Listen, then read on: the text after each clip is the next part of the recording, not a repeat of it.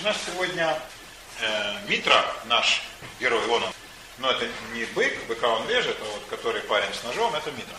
Мы будем говорить о нем, о культе Митры, об иранских корнях этого культа, о том, как он складывался, каким образом он приобрел те черты, которые зафиксированы в момент, когда митраизм чуть не стал мировой религией.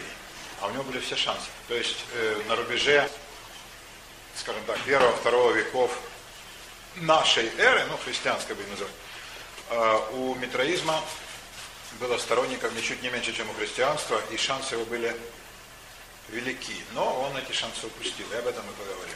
То есть вот мы поговорим об очень интересном явлении. Как сугубо восточный культ, зародившийся далеко-далеко на востоке, в Иране, в Персии, под индийскими, бактрийскими, древнеперсидскими влияниями, как этот культ преодолел огромные расстояния и языковые, национальные, религиозные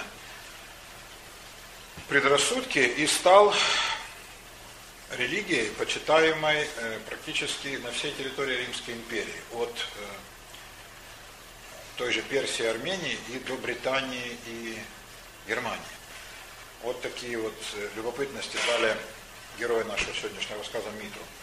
Редко наблюдать такое явление в истории религии, когда некий культ зародился в одном месте и с скоростью, буквально лесного пожара, распространился бы на регионы, которые изначально совершенно не были близки ни в культурном, ни в языковом, не в религиозном отношении тому месту, где зарождение произошло. Так было с христианством, которое, зародившись как совершенно провинциальный иудейский культ, завоевало потом весь мир. А еще до этого вот так случилось с митраизмом. И нам это интересно, потому что здесь прослеживаются параллели с христианством, самые очевидные и самые такие красноречивые. И для нас это важно, потому что мы же выясняем сам процесс кристаллизации определенных взглядов и представлений. Каким образом те или иные идеи начинались, продолжались, как они приняли ту форму, которая есть сейчас. Как люди искали истину, через весь этот длинный путь извилистный ошибок, заблуждений, иллюзий, ложных, тупиковых ходов. В этом плане история митраизма очень интересна. Древний Иран, он находился там же, где современный, но народ был другой. Это одна из прародителей цивилизации. Вот то место, где сейчас находится Иран, угроза человечеству, тогда место древних персидских царей. Цивилизация зародилась в незапамятные времена. И, видимо, оттуда арийские племена, которые называли себя арии, скотоводы, кочевники, двинулись на юг, завоевали Индию, сформировав индоиранскую общность, языковую и религиозную. В религии древних иранцев и в религии индийской, индуизм, очень много параллелей. Очень. Но вот удивительным образом там менялся этнический состав, менялись правящие династии, очень сильное влияние было со стороны Месопотамии, Междуречия, о котором мы говорили на прошлой лекции, вот того самого Вавилона. Сильнейшее культурное влияние, конечно, Вавилон и его культура оказывали на все народы, и те, которые рядом, и те, которые далеко. Если уж на далекие народы, как, например, на Израиль, оказывал влияние Вавилон очень массированное, то что говорить про близлежащие иранские равнины? Поэтому идеология, которая складывалась в Иране, она стала началом такого азиатского синкретизма. Словом синкретизм в науке, и особенно в философии или в религиоведении, называют, как правило, учение, которое возникает из разнородных компонентов. И поначалу эти компоненты воспринимаются как противоречащие друг другу, как чуждые один другому, как исключающие один другой. А потом потихонечку люди к этому привыкают и потихонечку воспринимают все как должное. И доктрина воспринимается уже как некая целостность. И люди перестают замечать противоречия. А вот если пораскопать, эти противоречия очень хорошо видны. В Иране в древности в Древней Персии, жил пророк. До сих пор спорят, был ли он реальным персонажем или его выдумали. Его звали Заратуштр, или Заратустра, или Зороастр. Бог его знает, как это произносилось на тогдашнем языке Пехлеви. Иранцы говорили давно на языке Пехлеви, ныне он вымер, его сменил новый язык, фарси, ну как скажем, древнерусский язык сменился новым русским, да? Пехлеви. Пехлеви. Это древнее название, самоназвание этого народа. Сладостный народ, угодный Богу. Сравните со словом пахлава. Это от одного корня, да. Божественный, сладостный народ. Если вы помните, последний шах Ирана, которого свергла вот эта революция во главе с этим Хомейни и с прочей этой ней, его звали Мохаммед Реза Пехлеви. Да. Мохаммед Реза Пехлеви звали этого шаха, да? То есть вот он был продолжатель той династии. Это, конечно, миф, он не восходит к той династии, просто древнее название иранских племен – это Пехлеви. Этот самый Заратустр, Зороастр, Заратуштр, по-видимому, как считают современные ученые, все-таки был реальным человеком. Что мешает нам его образ принять? То, что о нем написал Ницше, книгу «Так говорил Заратустра», и там он все выдумал. Заратустра ничего такого не говорил. То, что написано в книге Ницше, это говорил сам Ницше. А Заратустра ничего похожего не говорил и говорить, естественно, не мог. Но Заратустра говорил нечто иное. И вот, изучая то, что он реально говорил, исследуя древние тексты, сохранившиеся в Иране, на каменных стелах, на пергаменте, иной раз на глиняных таких обожженных табличках, как было принято в Месопотамии. Вот изучая все эти тексты, дошедшие до нас, да, понятно, какой он был человек и какова была его доктрина. И, видимо, он был человек великий. Наверное, он был первый из череды великих пророков, которые в каждой земле обязательно случаются, да, как случился потом в Индии Будда, Гаутама Сиддхартха, да, а в Израиле Моисей, а в Греции, скажем, Орфей, который тоже был пророк, просто, так сказать, он, видимо, так хорошо говорил, что ему приписали лиру, укращавшую зверей и двигавшую деревья. А все это были пророки. Этот Заратуштр выступал под лозунгами, нам хорошо понятными, исходя из того, что мы знаем содержание Библии. То есть он мог считаться предвестником библейских пророков. Он говорил, что Бог один, те, кто служат множеству богов, ошибаются и грешат, и служат демонам. Он называл их девы. Такие, ну вроде демонов.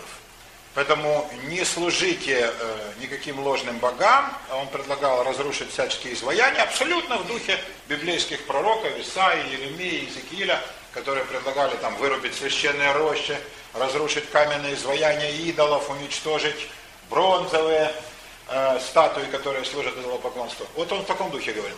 Еще он выступал против ритуальных жертвоприношений, опять же полная параллель с пророком Исаией, который говорил, как вы помните, праздники ваши ненавижу, да? Так он говорил своему народу, потому что жертвы не нужны, а нужен дух сокрушенный. Вот Заратуштр говорил примерно то же самое. Он говорил, что нет ничего более отвратительного для Бога, чем вид людей, приносящих жертвоприношения. А жертвоприношение, надо вам сказать, тогда был краеугольный камень мировоззрения. Ну, с чем сравнить? Сказать, что вот сейчас. Вы знаете, все общественные приличия и, например, уплата налогов, а также законопослушание, это все фигня. И на самом деле грех. А вот я пророк, говорю им, что нужно поступать совсем по-другому. А как вы отнеслись к такому человеку? Да? То вы либо сошли бы сумасшедшим, или изгнали, или убили бы как-то. Но, во всяком случае, хорошо бы ему не было. Вот Заратуштр говорил вот такие вещи. Тогда без жертвоприношений люди не мыслили себе жизни. Они видели в жертвоприношении момент своего почитания богов. Отнять у них жертвоприношения означало их ужасно оскорбить. Они оставались без главного, а для многих единственного момента общения с божеством. Как это забрать святое? Человек вел там какого-нибудь своего теленка, козленка на приношение, и полагал, что он совершает исключительный по благочестию поступок. А тут какой-то кощунствующий мужик с бородой поднимает на это голос. Как это так, оставить народ без жертвоприношения? Естественно, класс жрецов тоже был за жертвоприношение по понятным причинам. И кроме того, все ревнители старой доброй старины говорили, минутку, это не мы вводили, это с деда-прадеда, как это, кто ты такой, а как же слава наших знамен, как древняя Персия и так далее. А он говорил, сам характер жертвоприношений, а они, как в древнем Иране, как и у большинства древних обществ, как всегда бывает у первобытных культур, они носили такой аргиастический характер. Мы об этом много говорили, когда разговаривали про Грецию, да? О том, что всякое жертвоприношение в конце концов приводит к оргии. Почему? Люди живут по правилам, а в какой-то момент правила надо отменить. Амар Хайям, великий поэт, гораздо позже описываемых событий, помните, как писал по этому поводу? Воздержание узду и намордник намаза, молитвы, светлый праздник Господень снимает со сла. То есть людям надо какое-то количество дней, когда все можно. И то, что обычно запрещено, теперь разрешено. У нас снимаются пищевые запреты, сексуальные, поведенческие. Таких дней не должно быть много, иначе народ не привыкнет, и их острота потеряется. Но, скажем, допустим, неделя в году, да? Как-то так. А вот Заратуштра говорил, это отвратительное зрелище, когда люди обжираются жертвенным мясом, ни в чем не повинных животных. Ну, совершенно пафос библейского пророка.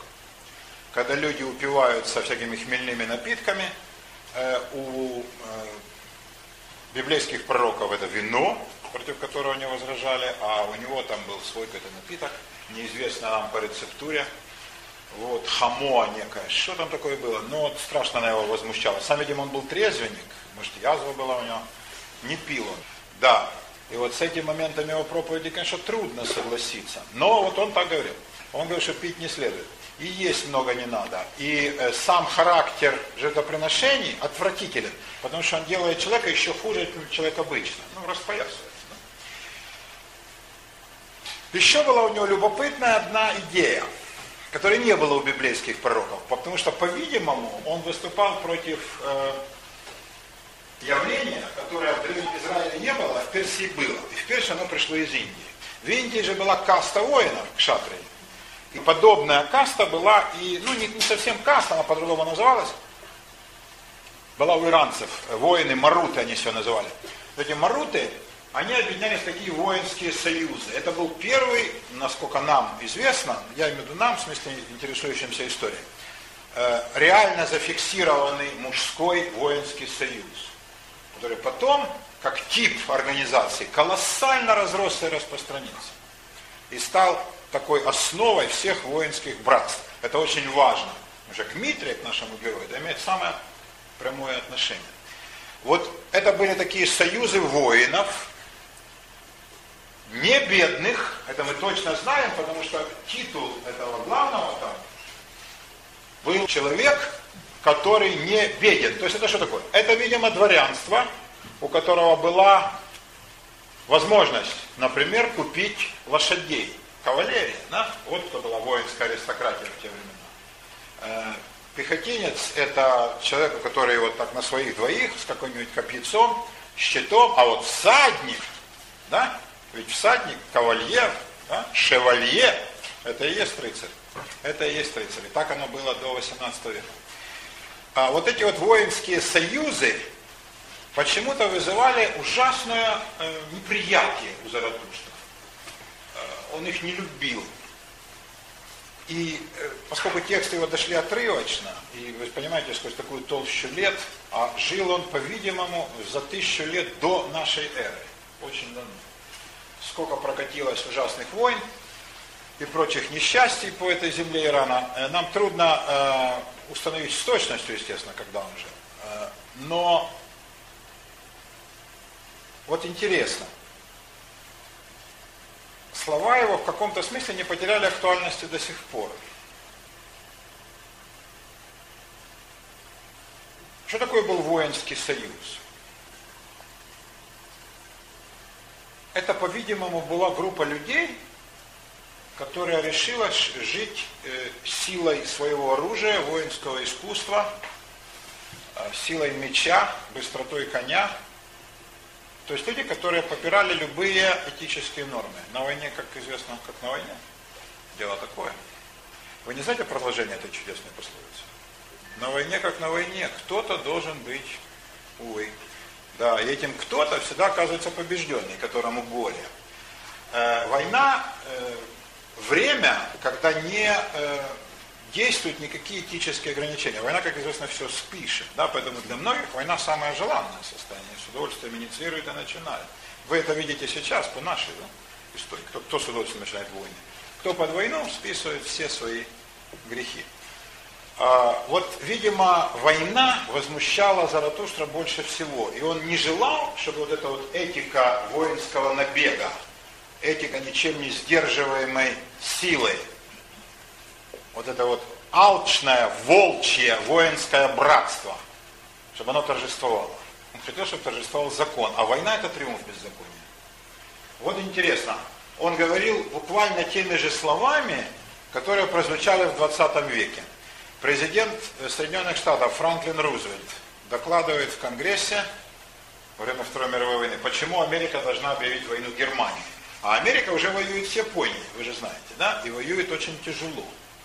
Потому что это война в океане, на островах, ну, в общем, нелегко приходится. А Германия всеми силами демонстрирует Америке лояльность, ужасно боясь вступления Америки, потому что понимает, что это будет ей конец. Что против мощи Соединенных Штатов, конечно, никто не устоит. А Англия и Советский Союз, конечно, наоборот, говорят, ну хватит, ну что вы, поддержите нас. И есть депутаты в Конгрессе, которые говорят, нет, нам не надо вмешиваться, это европейские дела, мы должны разобраться с японцами. И вот Рузвельт приводит им аргументы. Его речь в Конгрессе называется «За что мы воюем?». Очень короткая и гениально составленная с точки зрения риторики. Очень коротко и исключительно убедительно он сумел заставить людей переменить их мнение. Его спросили в американском духе, знаете, классический вопрос, give me one reason why. Скажи мне один аргумент, почему мы должны вступить в войну. И зачем ведется война в Европе. И он сказал убийственную фразу, которая именно подходила для той аудитории, которая его слушала, для американских конгрессменов. Он сказал, война идет для того, чтобы закон восторжествовал над беззаконием. Для Америки это самая мощная формулировка. Чтобы закон восторжествовал над беззаконием. Война есть триумф беззакония. На войне все можно. Вот Заратуштра возмущала ровно это самое. Что эти люди постоянно инициируют войны, они их продолжают, они льют кровь, они живут разбоем, военной добычей, грабежом. Они видят в этом кайф, удовольствие. Больше того, они радуются такому своему образу жизни. Они считают, что это молодечество, доблесть, геройство. Они так воспитывают молодых. А это и есть величайшее попрание закона и человеческого, и божественного. Поэтому он возносит к Богу молитвы по поводу того, что нужно вот эти вот мужские союзы искоренить. Интересно, они называют себя волчьими союзами. Гур-Каган. Заметьте слово Ур-Каган, наше родное. Гур-Каган, волчья кровь. То есть они себя сравнивают с волками не в отрицательном, а в позитивном смысле. Типа мы стаи, мы один за всех, мы любого порвем, а ну-ка попробуй с нами поссорься. Да, кто бросит вызов одному, на того вся стая, ну и так далее. И вот его эта самая волчья кровь и возмущает. Кто его убил, в конце концов, по легенде? Люди, переодевшиеся волками. Видимо, вот эти самые, которых он допек своими пробами. Вот такая интересная была у него судьба.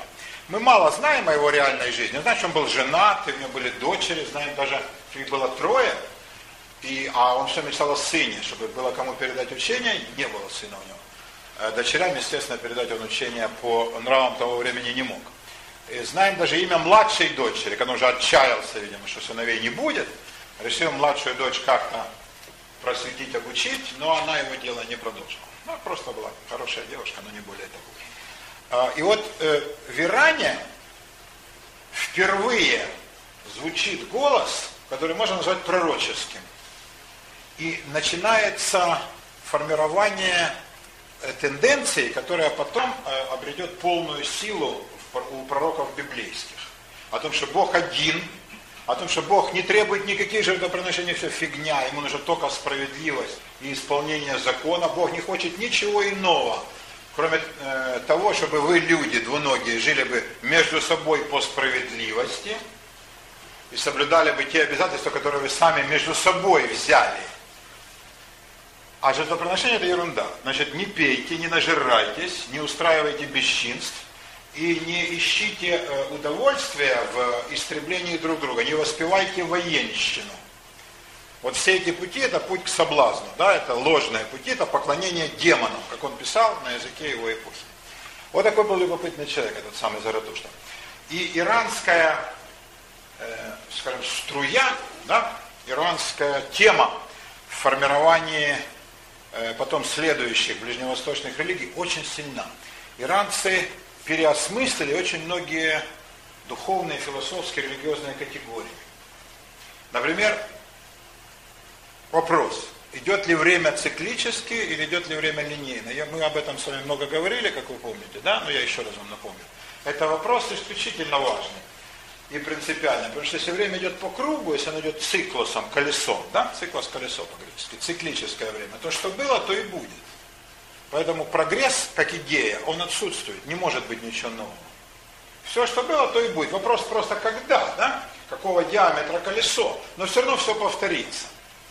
Эта идея прогресса при циклическом времени невозможна. А вот при линейном времени, все времени есть начало, есть его некоторое продолжение, континуум, и некоторый конец, вот тогда прогресс-то и возможен. Поэтому для того, чтобы цивилизация вступила на путь прогресса, она должна взять за основу вот эту фундаментальную идею линейного времени. Вот такие дела. А вы говорите, как инновации? И это хорошо. Если люди говорят, давайте построим башню, то они должны хотя бы знать, где верх. Должны договориться. Верх это там, да? А тут низ. Хотя все же относительно. Но мы должны договориться. То есть должна быть какая-то система отсчета. Вот в этой системе отсчета у иранцев, у древних персов, возникли любопытнейшие идеи, которые они потом распространили на весь Ближний Восток. Например, что время идет вперед. Эта идея, вообще-то говоря, еврейская. Но иранцы ей придали любопытный вид. И спустя какое-то время, спустя какой-то промежуток лет, столетий, время кончится. И что будет? А будет все хорошо. Вот идею, которую выдвигал Заратуштра, и потом те все пророки, которые говорили после него, эта идея была оптимистической. Все будет классно. Вот как раз греки рассуждали противоположным образом. Ничего хорошего не будет. И человека ничего хорошего не ждет. Вы помните, я вам приводил пример, когда благочестивая женщина просила Аполлона, приносила ему жертвы много лет подряд и сказала, сделай для моих детей самое великое благодеяние, какое ты можешь. Он сказал, от всей души сделаю. И что он сделал? Ее дети умерли моментально. То есть это самый большой подарок, они не страдали. Ибо вся человеческая жизнь – это сплошные страдания, а он сделал ей максимум возможного, избавил ее детей от страданий. Какая история. Да? Значит, при определенном мировоззрении, да, действительно, это лучшее благодеяние богов. Так вот, иранская картина мира, она была оптимистичной. В конце концов, все будет хорошо. Но откуда хорошо возьмется? А придет Спаситель. Придет Спаситель и уничтожит все зло в мире. И зло исчезнет. А откуда зло берется? Виноват ли премудрый, благой, светлый Бог, что в мире есть зло? Нет, не виноват. И тут иранские философы, богословы, не знаю, как их назвать, маги, мы еще о термине маг поговорим, вот они разрабатывают изумительную доктрину, которая, мне кажется, исключительно верна. И это одна из гениальных догадок, которые вот люди иной раз формулируют про мироздание. Человек в своем пути может выбрать добро, может выбрать зло. И иранцы говорят, у каждого есть свобода выбора. На самом деле, ты можешь выбрать злой путь. И проживешь. И, может быть, даже очень успешно.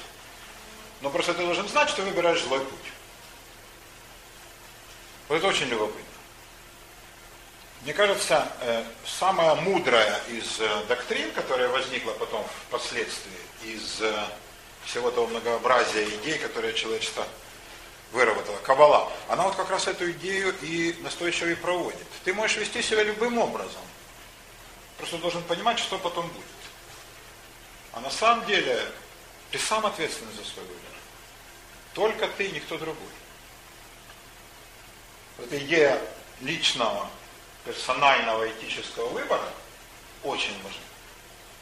А каким образом Бог допускает зло? А как условие человеческой свободы. Потому что если Он уберет зло, то ты не сможешь выбирать. Для того, чтобы ты знал, что ты совершаешь выбор правильный, должен быть и неправильный. Как ты узнаешь, что это белое, а не черное? Что это легкое, а не тяжелое? Мокрое, а не сухое? И так далее. Да? Должна быть противоположность, иначе так никогда не узнаешь. Чтобы ты выбрал свет, должна быть тень. Чтобы ты выбрал день, должна быть ночь. Да? Вот потому оно и есть. Во-первых, это потрясающее по изяществу определение зла. Одно из ключевых моментов в любой религиозной доктрине. Каббала, правда, идет еще дальше, но это другой вопрос. Каббала говорит, что никакого зла нет. А для иранского богословия зло есть, но вот оно вот почему оно на свете существует. Для того, чтобы ты выбирал. Зло существует для того, чтобы ты знал о нем, но его не выбрал. Это хорошо, согласитесь. А кто есть Спаситель, посланец Верховного Бога, которого иранцы называли Ахура Мазда, Верховный или Великий Свет. Его посланник, этого великого света, воссияет, в буквальном смысле, физически, как свет, над всем миром, все народы узрят этот свет, ну и ж тогда, кто хочет жить на свету и в свете, тот сделает этот выбор, а кто нет, не обижается. Отсюда же идея схватки, последней схватки сынов света с сынами тьмы, это христианский Армагеддон. Да? Последняя битва доброго и злого, да? Ну, в христианских терминах, там, Христа, Антихриста и так далее. Все оттуда. А, кстати, сама идея Спасителя, причем Спаситель это человек, это тоже все идет из Ирана. Но настоящая революция, это, конечно, мысль о том, что Богу, во-первых, есть дело до людей, это так и есть. Это так и есть. Они исключительно правильно это поняли. Понял это сам Заратуштер, если так, он был, безусловно, гений и заслуживает того, чтобы мы его благодарно помнили. Либо догадались другие мудрецы. В всяком случае, они это поняли, и за это им низкий поклон. Богу есть дело до людей. В отличие от греческих, египетских и иных представлений, которые говорят о том, что нет, богам нет дела до людей, и боги лучше всего себя чувствуют и больше всего радуются, когда видят, что человек идет навстречу гибели. Да? Когда боги больше всего помогают человеку, когда видят, что он идет к своему концу. Тоже оптимистический такой взгляд. А здесь нет. Хотя Бог бесконечно от людей отдален, но ему есть до них дело. И он пошлет некоего спасителя. Кто же будет этот спаситель? Спросите у меня. Кто же будет этот спаситель? Я ждал этого вопроса. Инуля. Ну, видимо, будет член профсоюза. Ну, во-первых, будет мужчина. Да. Да. Этим-то все и начинается. Да. Во-вторых, он будет муж непорочной жизни. Муж непорочной жизни. Непорочной жизни. Как это понимать, не расшифровывается. Ну, наверное, праведник, да, в широком смысле этого слова. Он будет воин, и воин победоносный. И он сокрушит всяческое зло. Вот так это представляли себе иранцы. Заметьте, какую это потом трансформацию, какую претерпит, перед тем, как это в еврейском культе примет образ Иисуса, который никакой не воин, ни на кого не поднимает оружие, а только терпит и страдает. Да? А это колоссальный путь идея проделана. А здесь он придет всех спасти, и понятно как. Он будет непобедимый воин. Непобедимый воин. И имя его будет воин непобедимый. Но что есть на свете, с чем можно непобедимого воина сравнить? Путем многих сравнений и метафор красивых пришли к выводу, что наилучшее подходящее сравнение для воинской непобедимости — это солнце. Со солнца победить никто не может. Да? На солнце невозможно глядеть прямо, оно слепит. Солнце дарит всем жизнь, а если не то, так и дарит смерть, да? Может выжечь там поля, обречь на голод целые регионы и так далее. Ну, в общем, солнце — это такая несокрушимая штука. И Митра, вот этот красавец, стал ассоциироваться с непобедимым солнцем, которое потом в латинских регионах время стало называться Sol Invictus. Sol Invictus, солнце непобедимо. Тут один только шаг до идеи человеческого спасителя. Заметьте, ни греки, ни египтяне, ни вавилоняне не озабочивались тем, что боги должны человека спасать. Нахрена это нужно? У них свои дела. И кто такие люди, эти несчастные двуногие, чтобы боги о них промышляли? Вот здесь впервые идея спасения выходит на передний план. Митра и культ его сформировался, по-видимому, в III-IV веке до нашей эры среди персидских горожан, купцов, пиратов, путешественников. И поскольку Персия выгодно расположена и была посредником в торговле между Европой и Индией, а это приносило огромные доходы, то персидские купцы в Европе античной были частыми гостями. Кстати, торговали и с Китаем тоже через Иран, но, конечно, объем был небольшой. И чем с Китаем, вы знаете, один товар только туда шел, но если доходил хоть один караван, это окупало всю торговлю. Это был, конечно, шок. С Индией торговля была куда более напряженной и интенсивной, и все это через Иран, более или менее. Поэтому в Иране возникли торговые города, разбогатевшие на вот этих караванных трассах, и персидские купцы, рахданиты, знатоки пути, они стали людьми, которые, в общем-то, по всей Европе стали ассоциироваться с международной торговлей. Когда впоследствии евреев увели в вавилонское пленение, евреи увидели, как живут разные народы в огромной персидской империи, то кому они позавидовали? Международным купцам. И сказали, вот, ради чего стоит постараться. И какую область деятельности они прежде всего освоили? Международную торговлю. Да. Через персидских торговых людей распространился и персидский культ. Это очень удивительно. Обычно чужие культы не прививаются. Чужой язык, во-первых, языковой барьер. Во-вторых, все выглядит странно и непонятно. Да? Когда ты не понимаешь ритуала, он кажется диким, нелепым и смешным. Кроме того, перс, он же и выглядит для грека или для римлянина, существом вполне инородным. Черное, да, горбоносое, черноглазые. Совершенно не так они выглядят, как жители, скажем, Рима или Александрии. И тем не менее, вот в чем притягательность культа Митры? Вот мы попробуем разобраться. В чем он состоял? Культ Митры — это культ воинов. Странно, его несли купцы, которые во всем воинам противоположны. Для купца война разорения, а для воина купец добыча. А тем не менее, вот эти самые купцы поклонялись богу воинам. Митра требует от своих приверженцев пройти целый ряд инициаций. Мы знаем уже, да, инициации, посвящения, когда человек от профана, от человека с улицы, от просто прохожего, проходя ряд этапов, становится все более и более приближенным к высокому статусу посвящения и к божеству. Митра режет быка, это его классическое изображение. на правду, ай, боже мой. О быке не буду. А нет, о быке что же надо будет? Надо будет чихать каждый раз. Воин, борящийся с быком, классический мотив всех древних мифологических преданий. Да? Бык – животное крепкое. В Испании, в Южной Америке с быком борются до сих пор. Да? И каким поклонением, какой славой окружены люди, да, эти матадоры, которые этих бедных быков убивают. Но заметьте, он же не выходит на быка с пулеметом или даже с топором, да, он выходит с маленькой вот этой шпажечкой, да, с плащиком, мулетой, все по-старинному.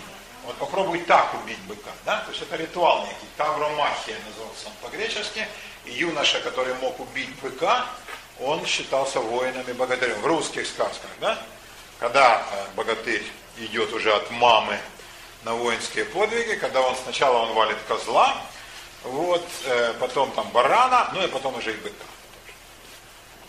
Это означает, что это уже будущий богатырь. Вот Митра режет быка. Заметьте, он при этом отворачивается. То есть он быка, конечно, победил, схватил его за ноздри, чтобы тот не сопротивлялся и перерезал ему горло. Он сапачка сейчас чует кровью ниже, да? Но при этом он смотрит на нас, ну, тут на скульптуре у него глазницы пустые, но вообще ему это зрелище не приделано. То есть он воин, но не кровожадный. Вот интересно, митраистский культ весь соткан из противоречий. Весь. Да? Культ воина, распространяемый купцами. Персидский культ, попавший в Европу. Да? Человек режет такую тварь, как бык, и при этом кровь ему противна. Вот он не хочет смотреть на это. В митраистских мистериях оформлялось это так. На некий дощатый настил, всегда с дырками, загонялся бык, как правило, крупный. Его резали, быку это, как правило, очень не нравилось. Не было ни одного быка, который бы с этим согласился. Они, как правило, бурно выражали протест и говорили, нет, мы не согласны. Но в конце концов резали, конечно, и бык, вот, значит, плясал там, да, орал, вот над головой посвящаемого. Посвящаемый голым в этот момент и привязанным к столбу, чтобы не дергался, стоял внизу. И потом сквозь щели этого помоста лилась горячая, теплая бычья кровь. Я думаю, что сначала другие жидкости, потому что когда быка режут, он же как себя идет. А потом и кровь. И в безрядных количествах.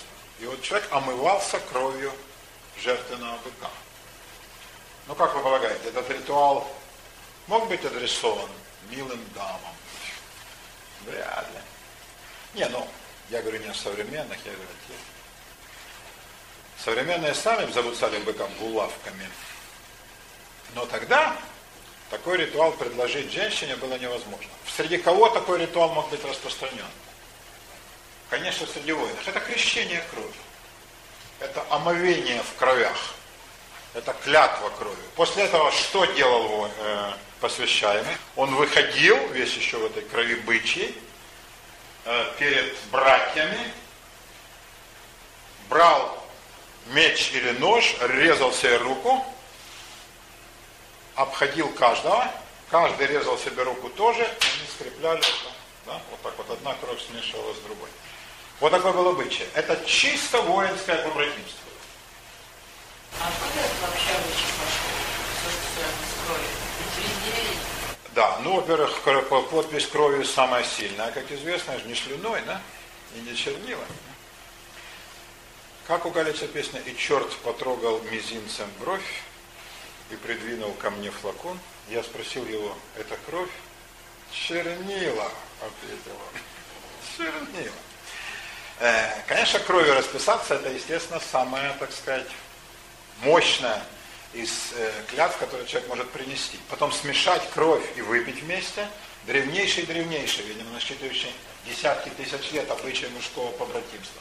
Если уже этот обет нарушить, ну тогда человеку нет прощения. Да? Таким путем. Это как бы символика какая? Мы теперь с тобой кровные братья. Да? Но это именно братский. То есть это не может быть с женщиной. Что с женщиной смешиваются другим образом. Да? А это вот смешение кровей, не в смысле адюльтер, а смешение кровей, мы теперь с тобой одной крови. Да, мы братья теперь. А кроме того, братство по оружию, испытание перед лицом смерти, да, когда люди видят, как кто себя ведет под стрелами противника, да, на горящем мосту, во время атаки чужой конницы. Как он там, ерзает ли он с задницы, или он крепко держит копье. То есть, понятно, как себя ведет человек. На войне человек раскроется очень быстро. И там не скроешься, и никакая риторика там не поможет. И может быть человеком очень неплохим, но трусом. И это видно все, это моментально видно. Да? И поэтому такие братства, они строятся на полной и абсолютной откровенности. Кто-то спас тебе жизнь, да? А ты спас другому. И ты должен рассчитывать, что если что случится, тебя вытащат, тебя не бросят. Ну, конечно, не бросят, вы же поклялись. То есть это высшее выражение воинской привязанности. Это может возникать только в мужских воинских коллективах, которые реально ведут боевые действия. Не в армии, которая чинит дорогу, да? Или там строит дачу, а те, кто реально воюют. Это не важно за что, да? Они воюют, проливают кровь, свою и чужую. Поэтому для них кровь есть стихия повседневная. Вот такая интересная штуковина. Митра требует омыться в кровях животного, приобрести через это силу, неуязвимость. И самое важное, что требует митраизм от своих приверженцев, не нарушать клятв. То есть Митра преследует тех людей, которые отступают от своих обязательств. Это, конечно, чисто воинская вещь. Какие бы обязательства не нарушил купец, ну, в конце концов, ну, убыток, ну, разорил кого. А если человек нарушает воинский, солдатский долг, значит, он бросил кого-то, да, или он убежал, оголил фронт, и там противник вышел в тыл. Ну, то есть это уже угроза жизни. Людей, которые прошли митраистские посвящения, в римских легионах ставили на самые опасные участки. Я вам приведу пример. История войн изучается же очень плохо. Это, собственно, какая изучается хорошо. Ну вот, представьте себе зримо такую ситуацию. Атакует конница. Вы сталкивались с массой коней когда-нибудь? Я человек исключительно городской, и отличить коня от свиньи, ну, я знаю, что у свиньи рога, у коня нет. Я попал один раз в некий коневодческий совхоз. И мы вышли в степь, ну, как бы на нас скакал табун. Но с нами были люди, которые его бы отвернули, и табун такой не дикий. Но какое же это ощущение, я вам хочу сказать, с римской прямотой. То есть большего ужаса животного я не испытывал никогда. Это дрожит земля, и дрожит все, и каждая поджилка дрожит. Причем ты же никуда не денешься, ты же не убежишь от них. А? И вот они все ближе, ты их еще не видишь, облако, они надвигаются, жуткое дело. То есть вот это такой страх, который, может быть, и никому из нас не приходилось испытывать. Я думаю, что мужество человека, который стоит, вот теперь представьте, да, он стоит в пехотной шеренге, у него в руках копье, и на него с воем, визгом, с грохотом и топотом надвигается вражеская кавалерия. Все дрожит вокруг. Грохотом, ничего не слышно, не видно. Значит, надежда только на то, что слева и справа не бросят. Да? Потому что если кто-нибудь один копье бросит, конница прорвется, и тогда всем труба. Значит, только держать копье и не отступать. Тогда он не прорвется. Потому что если в ноздри коню направить копье, конница не пройдет, они отступят, накатят снова, но тогда уже будет немножко легче. Первая атака самая тяжелая. И вот надо стоять.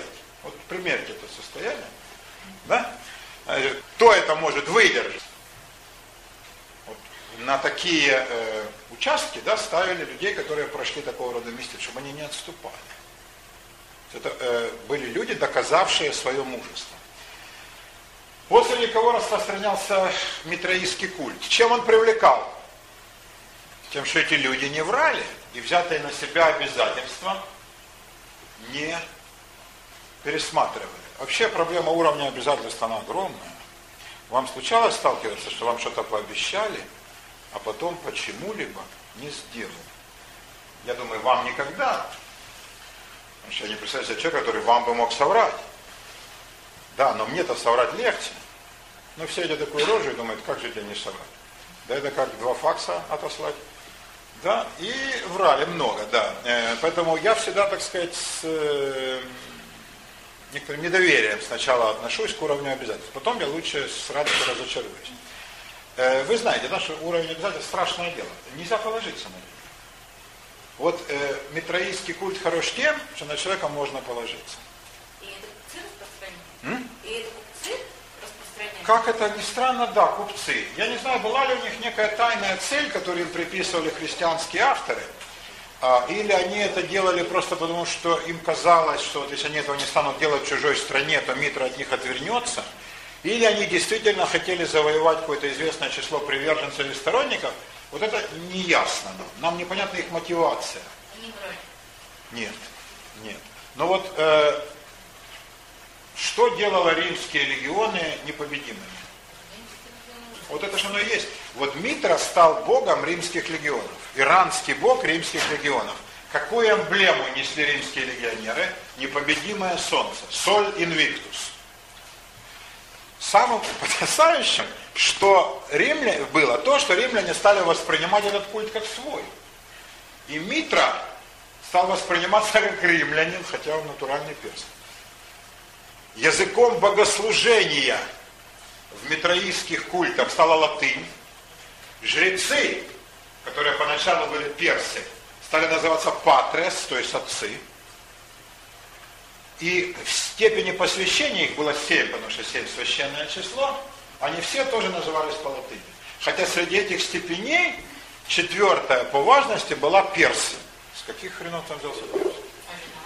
Жена была, да, была жена нимфа, у которой был брачный факел, совершенно верно. Ворон был, да? Жена, если женщин не было. Женщин не было, но женские добродетели прославлялись. Прославлялись женские добродетели идеальные. Какие? Не красота, заметьте, да? Вы разве это знаете, Галочка, что весьма похвально? Я вам книжечку принес. То, да, была степень посвящения, называлась жена. И у каждой степени посвящения были свои символы. Вот, например, символом жены был факел брачный. Да? Это не казалось обидным? Нет, отнюдь не казалось обидным. Ибо брачный факел символизировал верность. А это же и главное доброе. Какая разница, женская верность или мужская воинская? Иной раз женскую, мы всегда прекрасно знаем, гораздо тяжелее плести. И те люди тоже это знали прекрасно. Да. То есть женская порядочность подвергается в жизни гораздо большим испытаниям, да, чем мужская. Что это каждодневное испытание, а мужик, ну сколько раз ему приходилось рисковать жизнью. Да? Поэтому это осознавалось. Да, вот такое женское качество их привлекало. Да? Не красота, да, там, не соблазнительность, не там, наслаждение, нет. А вот верность, твердость в добродетелях и умеренность. Ну это все вполне солдатские добродетели. Конечно, хорошо, когда жена ими обладает, да? Но они не помешают никому. Очень много непонятного в митраизме. Дело в том, что у них не было священного писания как такового. Вообще это была очень интересная религия, которая существовала как мистериальный культ, но у нее не было книги. И это настолько удивительно, мы же привыкли к чему? Нет религии без книги. Ну какая-то должна быть, ну пусть рисуночным письмом, там пиктограммами, клинописем, но шось надо же написать, тут ничего нет. То есть о Митре есть какие-то иранские источники, такие разрозненные и очень противоречащие друг другу. А вот, собственно, вот эти вот распространители, митраисты, скажем так, римские, латинские, они ничего не оставили после себя. Первое упоминание у Плутарха. Он пишет, что пираты, какие-то пираты, персы, которых захватили там в Киликии. Киликия это сейчас часть Турции, тогда это была часть Малой Азии, заселенная греками. Вот они там тайно почему-то делали свои митраистские обряды. Потом пишут римские историки. Вот когда Помпей, да, великий Гней Помпей, чем он стал великим? Он избавил Средиземное море от пиратов. Я думаю, если бы ему дали бы возможность, он бы на своих парусных судах с сомалийскими пиратами разобрался бы он через неделю. Абсолютно без всякой политической корректности.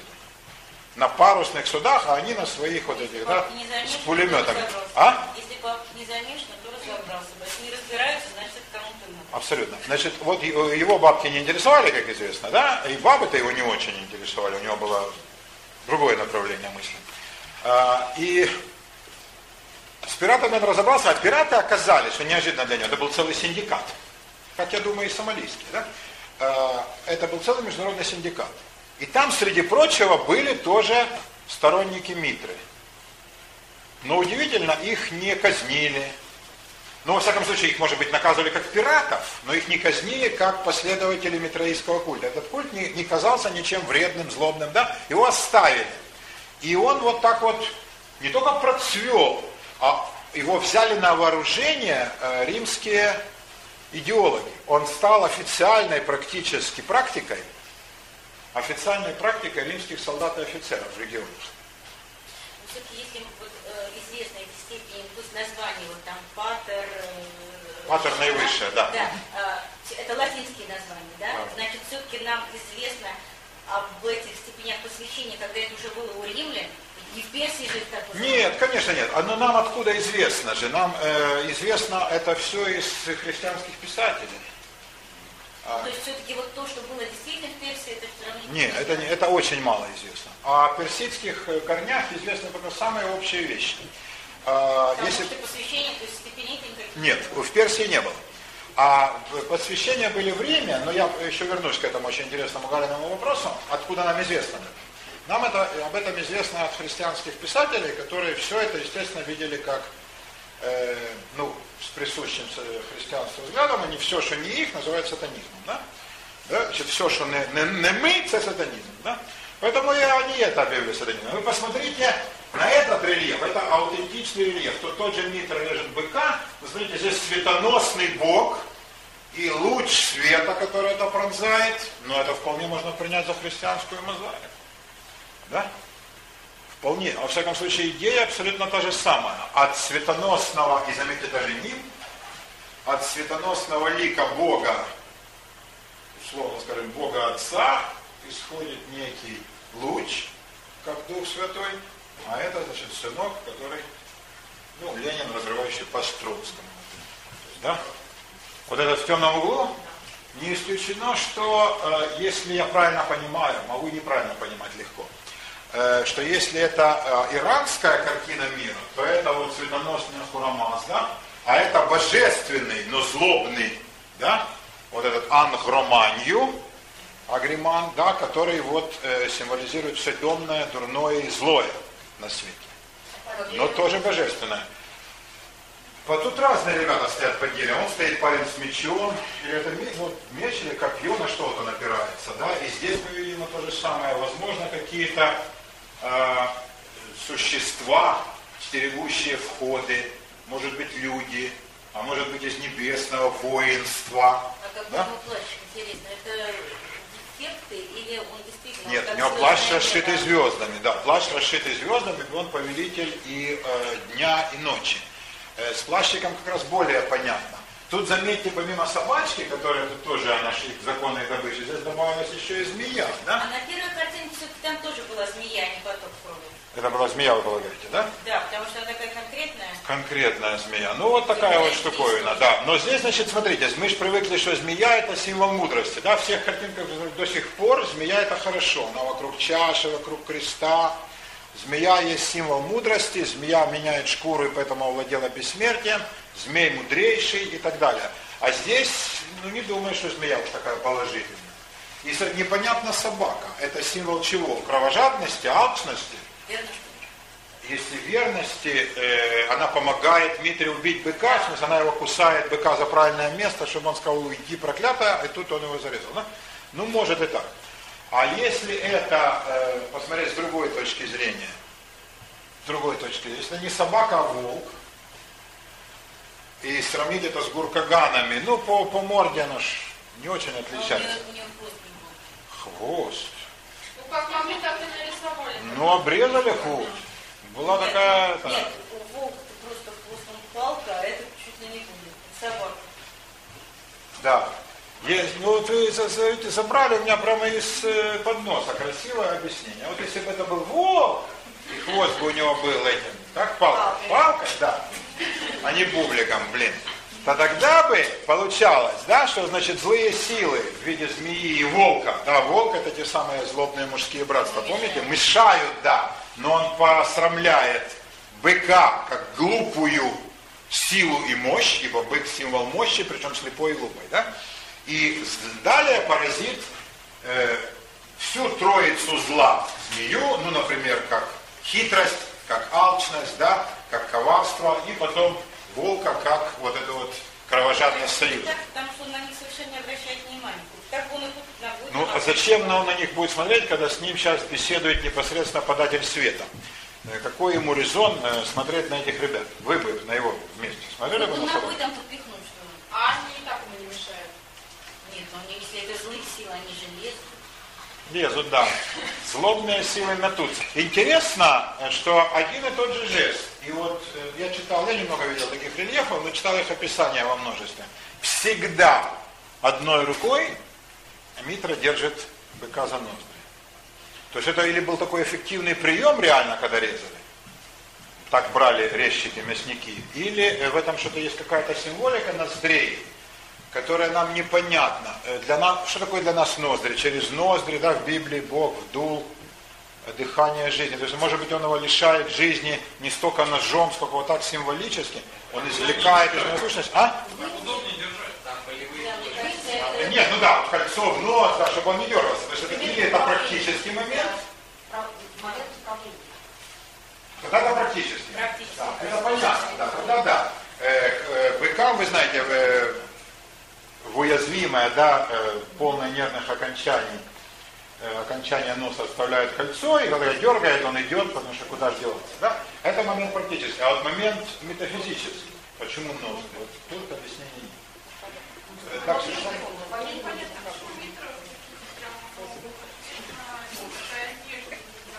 А как же ему и не быть римской, когда это римский рельеф? Они его присвоили, Сушечка, они его присвоили в хорошем смысле слова. То есть они перестали это воспринимать как чужое. Им казалось, что такой парень, как Митра, не мог быть никем иным, как римлянин. Такой доблестный, храбрый, честный, верный слову, непоколебимый в битве. Кем же он может быть, как не римлянин? Он, естественно, может быть только им, ибо кто народ, назначенный для управления Вселенной, не знал поражений в битвах, мы римляне. Для них это было очевидно. Да? Вот такая интересная штука. Да, стоят люди в римских одеждах. Да, причем в одеждах, ну, это, мне кажется, это копье, да? Да. Это копье. То есть это тоже воины, да? Это, может быть, те самые люди, братья, да, воинские, которым он, как старший брат, сейчас выйдет после совершения этого кровавого ритуала. А как вы стояли? Помогали? Ничего не видно, а так интересно, что там за шития. Шития? А, эти клейма, которые, да? Да. Вот эти штуки, из которых потом да. произошли христианские клейма. Видимо, эпизоды из жизни Митры. А Митре нам что известно? Нам известно, что Митра боролся с демонами, девами. И он их истреблял. Часто по ночам, заметьте, потому звездный плащ, он вылетал на своей огненной колеснице, и демонов где видел, там он их вызывал на битву, и как непобедимый, он же Соль Инвиктус, он их побеждал. Он преследовал людей, уклоняющихся от своих клятв и обязательств, клятвопреступник. Их он тоже находил и осложнял им жизнь всячески. Нам известно, что к нему относились как к Сыну Божьему. И тут очень важный момент. Может быть и смешное, а с другой стороны... Из таких-то смешных вещей все и складывается. Как приветствовали люди в древности? Ведь люди не подавали друг другу руки. Да, я говорю, мужское рукопожатие. Да, по-разному. Поднимали, как-то складывали, да, кланялись. В основном, как бы, наиболее распространенный жест, он, конечно, более-менее вот такой, как вот это намасте, индийский, или руку к сердцу, да, или поклон, разумеется, да. Что-нибудь такое. Ну, можно там прикоснуться, да, как-то так-то, и дойти уже до полной, до коленной чашечки. А вот Митра изображен на рельефе вместе с Солнцем. Но там они, интересно, Солнцем разные персонажи. Соль Инвиктус – это одно лицо, тоже в виде мужчины такого светоносного он изображен. А Митра – это другое. Оба они в воинском облачении, они жмут друг другу руки. Это момент мужского приветствия, которое дожил до наших дней. Что такое пожать друг другу руки? Зачем? Ну, нет, оружие можно так показать. Вот я показываю, да, это кровь, конечно. Это смешивание крови. Это смешивание, оно происходило не так, как мы думали, а вот именно вот он так вот, да. Уже у каждого кровь текла, и каждому эту руку жал. Это момент побратимства. Это момент братания, побратимства, совершенно верно. И вот этот, с этих пор, заметьте, у практически всех народов мужчины здороваются именно так. Ну, сейчас уже и женщины, но, в принципе, его мужским приветствием, да? Пока дамам целовали ручки, да, мужчины жали друг другу руки. Давай, Олечка. Нет, Олечка, это все поздние дела, все вот эти вот нагромождения. А вот если вы идете с этим, а она с тем, то кто кому...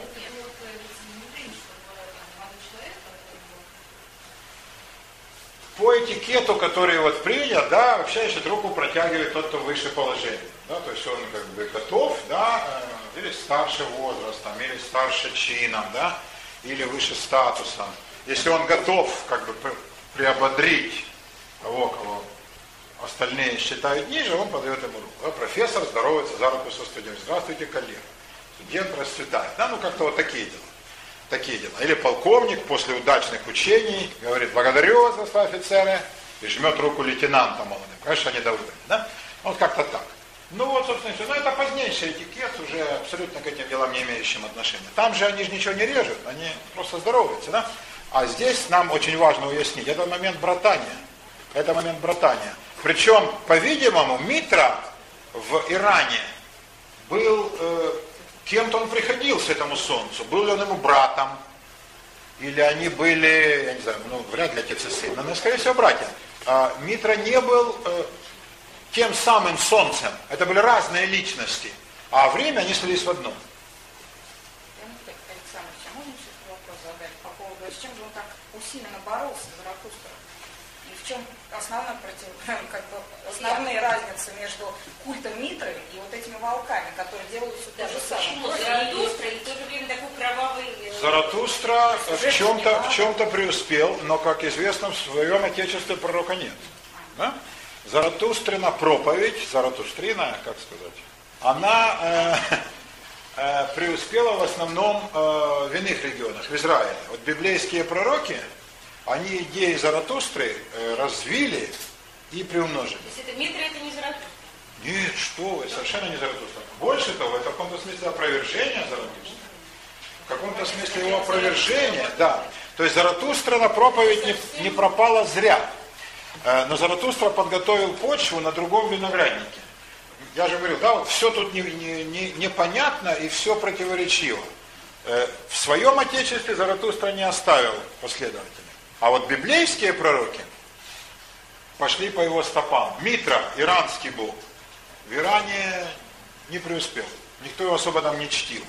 Там чтили другое, я вам расскажу, что. А в Риме он сделал такую колоссальную карьеру.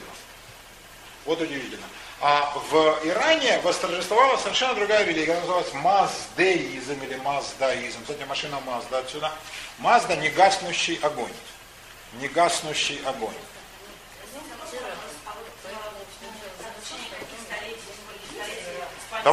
Давайте определимся. Значит, Заратустра жил примерно, более или менее. Мы не знаем точно, но более-менее он жил, видимо, от промежутки от 1000 лет до нашей эры до 500. Это в этом промежутке. Точнее мы не можем сказать. До нашей эры. Митра, как персонаж, сформировался в каноне, да, в представлении людей, по-видимому, в III-II веках до нашей эры. И уже в первом, как раз Помпей, уже был время вполне. То есть так мало лет фактически? Ну не так много, посмотрите, хоть 100-200 лет. За 100-200 лет какие могут произойти изменения, да? 20 поколений не присвоить слово, правда? Почему? Да вполне. Вполне. Ты не помнишь вообще из Рима на российских корнях? Не готов вам сказать. Римлян в последнее время не опрашивали социологическими вопросами. Но понимаете, какая вещь? Какая разница, кто из римлян помнил? Есть ли солдаты и офицеры? То есть в каком-то смысле элита. Пока римская армия не стала варваризовываться при императоре Адриане, и когда стали брать чужих, и все больше и больше, пока римляне служили сами, для них служба в армии была почетной обязанностью. Все служили, да? И раз солдаты и офицеры, основа римской аристократии, принимали этого Бога как своего, больше того, не всех еще брали в эти мистерии, значит, однозначно это был их Бог. Чужого они не стали принимать, верно? Значит, это вопрос вполне риторический. Они воспринимали это существо как своего Бога. А иранцы с ними не воевали? Воевали, но они называли их не иранцами, а парфянами, и вряд ли отождествлялись с теми самыми персами. Для них это был другой народ. Для них это был другой народ. Арис Марс? Да, он был, но его культ был абсолютно, как сказать, официозный и никого ни к чему не возбуждал. То есть солдаты относились... В общем-то, римский пантеон был сам по себе. Абсолютно. Да? Причем римский пантеон включал в себя греческих богов с римскими именами, да? Ариса назвали Марсом, да? Зевса Юпитером, Афродиту Венера и так далее. А с другой стороны, там были чисто римские божества. Да, Квирин был такой, например, да, были Лары, хранители домашнего очага, был целый ряд других таких низших, был Сильван и Приап, такие мерзкие, козлоподобные ребята.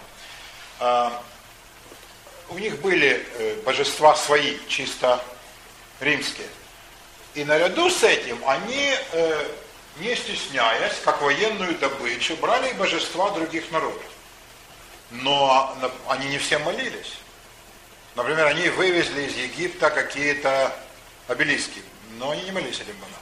Они привезли минору, семисвечные светильники из Иерусалимского храма, но для них это не было чем-то значимым. Ну, просто военный трофей. А вот Митра, хотя они не покорили Персию, отнюдь. Отнюдь. Он просто настолько лег на военную психологию. Да. Он удивительным образом отвечал римским добродетелям. Он отвечал римским добродетелям. Умеренность, скромность, да, верность. Верность женская, потому что что больше ценится, когда мужик 10 месяцев в году в походе, да? Верность мужская, то есть не струсь в бою, выручи товарища, не подведи командира. То есть вот эти все качества были очень востребованы. Очень востребованы. И поэтому вот митраистский культ стал вот таким значимым. Для воинов, а для всех остальных там были эти лары. Да. Вот, может быть, его такая узость помешала ему стать мировой религией, потому что он не обращался к женщинам. Большая ошибка не обращаться к женщинам. Да. Все общества и культуры, которые не обращаются к женщинам, обречены абсолютно. Да. Именно это заставляет меня всегда, несмотря на все успехи ислама нашего дорогого, говорить о том, что в конце концов ислам проиграет. Потому что ислам не обращается к женщинам, наоборот, он их всячески третирует, и ислам за рабское положение женщин. Поэтому цивилизация, которая противостоит исламу, западная, которая женщин раскрепостила, она победит. То есть, кто идет против женщин, тот всегда обречен. Сколько женщин не завоюют ислам изнутри? Женщины завоюют ислам изнутри? Это... Это не плодотворная дискуссия. Он привлекает, галочка, мы же говорили об этом, потому что там мужики не пьют. Да. Это и абсолютно этим. Абсолютно этим. И только, я думаю, да. Причем он привлекает их не так уже страшно, например, в Европе, и уже особенно в Америке. Он привлекает в тех регионах и в местах, где мужики пьют или колются. Например, ислам среди черного населения Америки в 10 тысяч раз популярнее, чем среди белого. Потому что черное население все наркотизировано и алкоголизировано. Поэтому там ислам — это спасение и выход. Нет, в Америке. В Америке, среди американских негров, афроамериканцев. В России, где мы знаем, что творится с бухлом и наркотиками, очень популярен ислам среди женщин, которые видят в этом единственный выход — сохранить хоть каких-то мужиков. Это такие вещи. Ну, это так, слово, это сносочка такая. Это сносочка такая. Митра в виде троицы. Тоже интересно. Идея троичности божества. Что такое Митра как солнце в своих трех ипостасях? Митра — непобедимый бог. Завоевывает людей, миры, пространства, возглашает им закон, естественно, справедливость. Потом правда об этом законе и справедливости облетает на крыльях молвы. Молот и щипцы штука интересная, и она встречается во множестве изображений. Кстати, в масонской мифологии, до которой мы еще дойдем, да, это дает основание говорить о том, что вон, смотрите, с каких времен наши славные масонские инструменты. На самом деле не вполне понятно, что здесь молот и щипцы. Они могут быть, например, здесь орудиями каменотеса. Ибо это же надо все выбить на камень. Может быть, это не оттуда. Только законодательство, а просто, вот, как сказать, это... А просто кто? Это рабочий колхозница, а это торговля. Не-не-не, это... Значит, в древности, сравнение ваше хлесткое, но неправильно. В древности у Бога были конкретные функции. Конечно, Бог прежде всего был воин. И вот Бог должен был... Как люди судили о Боге? Тот, кто побеждает, да? Если за тобой Бог, то должен быть победоносным. Это первое христианство сказало, Бога можно убить, унизить и так далее. Да? Во-вторых, Бог должен давать людям закон. Ибо закон должен восторжествовать над беззаконием. И в-третьих, у Бога должна быть возможность сделать так, чтобы его услышали. Вот такого рода изображения есть на иллюстрациях к алхимическим трактатам. Особенно почему-то любили Дмитру Лутакова. А это змея на всех трех? Да, на всех трех змея. Как по-видимому. А крылья для чего? Ну, крылья, чтобы летать. Без крыльев тяжело. А змее пару слов. Подождите, давайте структурно. Я еще вам про маздаизм начал, я даже не рассказал. Давайте сейчас разберемся со змеей, с этой картинкой, потом я закончу про маздаизм. Змея – это, во-первых, шкура убитого митрой змея, ибо герои древних эпосов всегда со змеями сражались. Весь индоевропейский пантеон – это змееборцы. Индийский бог Варуна боролся со змеюкой и победил ее. Мардук боролся с Тиамат, со змеиным туловищем.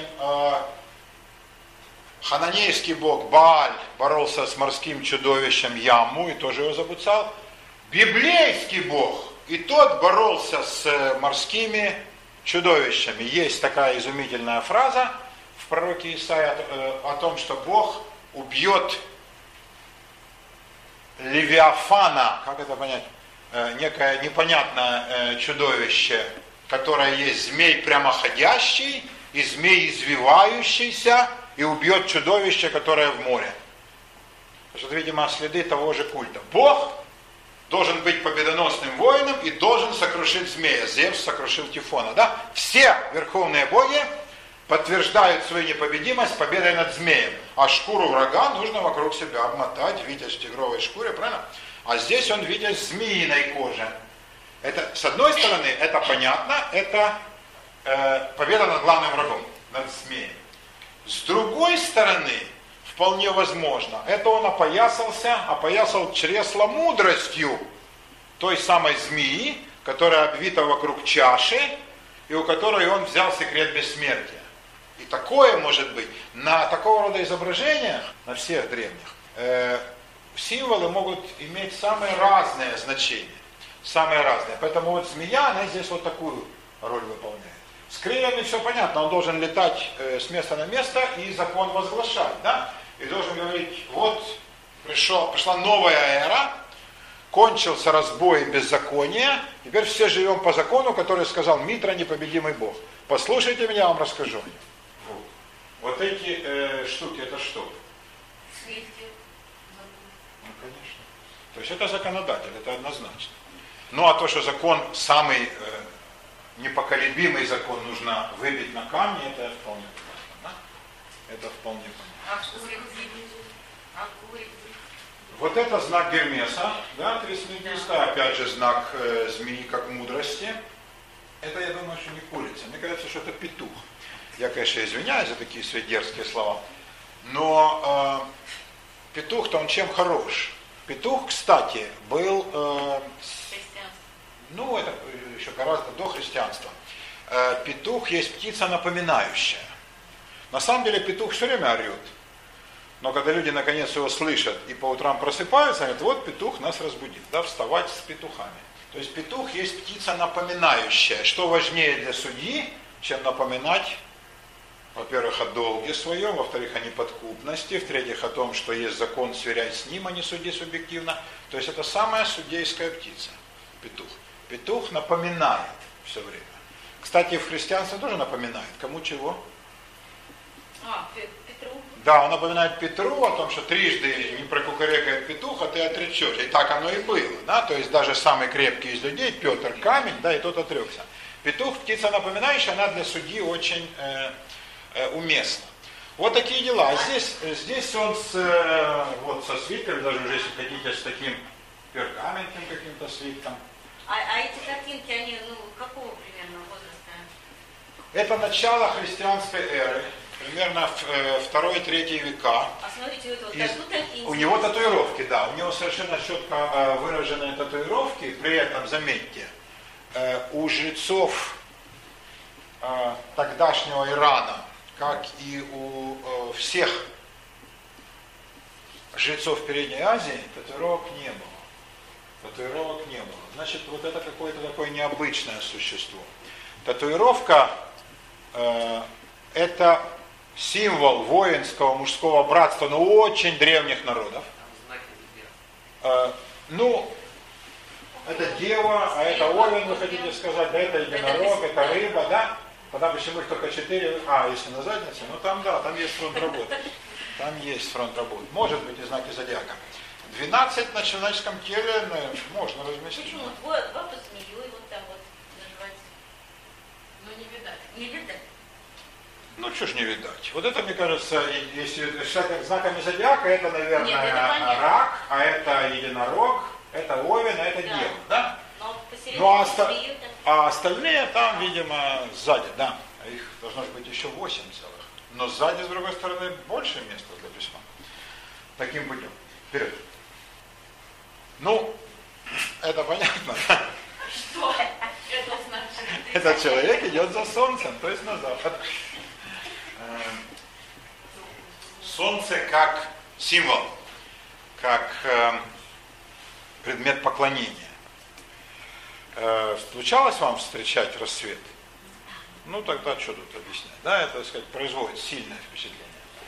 Я думаю, на любого человека, на современного горожанина больше, чем на человека древности, но это сильная штука.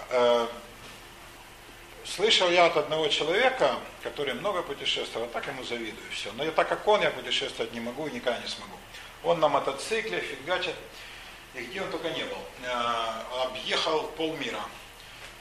И он говорит, что вот такого рассвета, как он видел в Монголии, где-то там в предгорьях пустыни Гоби, он не видел никогда. Он повидал этих рассветов изрядно, и он говорит, что это совершенно фантастическое зрелище. Что вот когда они, они с друзьями такими же сумасшедшими, в количестве 4 на мотоциклах фигачили через Россию и Монголию, можете себе представить, какие-то милые, сентиментальные ребята, брутальные такие мужики, и кроме того, когда ты уже проехал пол Монголии, да, и на вопрос, где можно помыться, отвечают везде, сентиментальность она только возрастает. И он говорит, что он проснулся первым по совершенно житейской причине. И увидел, как встает солнце. И он растолкал всех, все молчали, как не сговариваясь. То есть никому не приходило в голову что-нибудь сказать вообще, нарушить молчание. Все сели как-то так вот, такие позы медитативные. Все смотрели, пока солнце не поднимется над горизонтом. И он посмотрел на них, сказал, что двух как-то шевелились губы, что не говорили друг другу, каждый себе.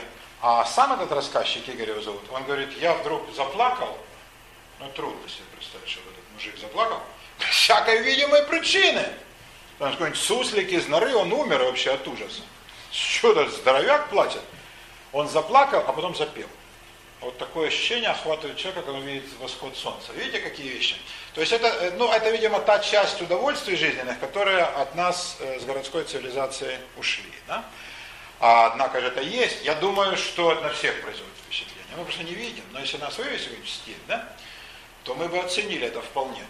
Вот я думаю, вот этот человек, который стоит, да, вот он такое чувствует, когда гигантский шар выкатывается из-за горизонта, тут, конечно, я думаю, вот он сейчас запоет, да, и вполне возможно заплачет. То есть Солнце совершенно естественный объект для культа. Причем Солнце объект, напрашивающийся на троичность божества. Что такое Митра как Солнце в своих трех ипостасях? Мы его тут видели как воина, законодателя и вестника. Но всякий человек, видящий, как Солнце идет, он видит рассвет, полдень и закат. Я думаю, отсюда возникла, может быть, и идея троичности божества. Вот такой голубоватый цвет рассвета, потом ярко-желтый, золотой цвет зенита, когда солнце стало в дуб, да, и сияет, заливает все таким полдневным ярким светом, как расплавленной бронзой или золотом. И такой красный, пылающий, да, кровавый цвет заката. Вот это же подсказало и символику этих цветов. И, кстати, Митра так изображается. Вот троичность Митры – это прежде всего троичность самого солнца. Его восход, зенит, закат. Еще смена времен года? Я думаю, смена времен года нет. Она повлияла на другие вещи, которые тут вы правы. Но вот солнечная троица, да, как понятие, это вот три, ну скажем так, фазы, да, условно три фазы, которые каждый день человек наблюдает. Ну, человек, который живет на востоке, там солнце же чаще, чем здесь, ярче, чем здесь. И вот он видит, да, как вот оно из такого бледно-сиреневого, восходящего над горизонтом, становится ярко-желтым, а потом красным. И вот зарождение, зрелость, пик, потом схождение вниз и угасание. Да? Это все очень, во-первых, похоже на человеческую жизнь, да? А во-вторых, это очень емкая такая метафора. Солнце у самых разных народов использовалось как верховное божество, как символ власти, силы и непобедимости.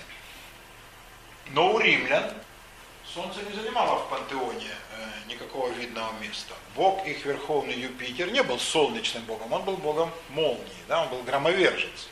А солнце как таковое вообще не было представлено. Ну да, был Феб, Аполлон, да, он был солнечный бог, но на самом деле у Солнца был свой бог, Гелиос, и он был как раз где-то на периферии. Даром, что он Гелиос, да?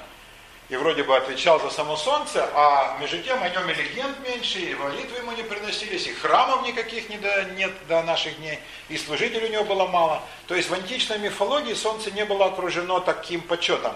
И вот интересно, это как бы нишу, да? Пустующую нишу Солнца занимает Митра. И наполняет эту идею солнечного бога своим вот таким вот содержанием. Содержанием войны и крови. Вот, воинские братства. Теперь смотрите, как это все интересно со временем трансформировалось. Возникло христианство в первом веке нашей эры. Выиграло цивилизационное соревнование у своих соперников, у иудаизма, из которого христианство произошло, у митраизма, о котором мы сегодня много говорим, у античных культов, о которых мы тоже говорили раньше, достаточно, у гностицизма, мы упоминали о нем в прошлом курсе, еще чуть-чуть скажем и в этом курсе, в следующих встречах. То есть все те учения и доктрины, которые оказались такими мощными, такими популярными, такими целостными, правильными, логичными, они все оказались задвинуты на периферию. А нелогичное, странное, противоречивое, не укладывающееся в рамки здравого смысла христианство победило все. Но, естественно, победив, христианство стало все остальные культы задвигать. Самым мощным оружием, которое христианство избрало в своей борьбе с религиозными соперниками, была их демонизация. Значит, все, что не наше, все от сатаны. Да? Так, культ Митры однозначно был объявлен сатанинским наваждением и кознями. И откуда, вот тот вопрос, который Галя задавала, обещал на него ответить, откуда мы знаем, собственно, о том, как митраистские мистерии проходили в Риме? От христианских писателей. Ну, конечно, все это очень полемически искажено, и много вранья, как в любой полемической литературе, передергивания, много клеветы и наветов на противников и оппонентов.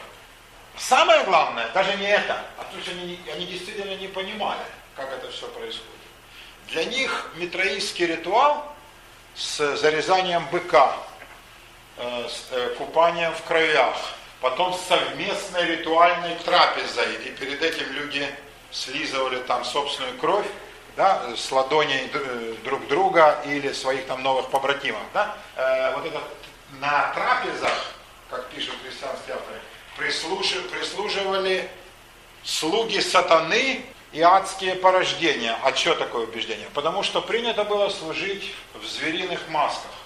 Я думаю, это чаще всего были маски хищных животных, да, медведей, волков, орлов. Это те эмблемы римских легионов, под названием которых мы их знаем, да.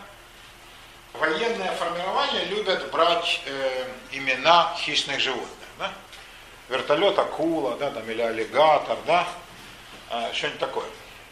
Авиация, это, конечно, орлы и соколы, да, подводная лодка, это тоже какой-нибудь там дельфин, ну, что-нибудь такое. Тигры, да, танк тигры, пантера, ну, в общем, все это вам понятно. В таких вот звериных масках прислуживали на пирах новых побратимах слуги. Ну, для христианских писателей кто это были?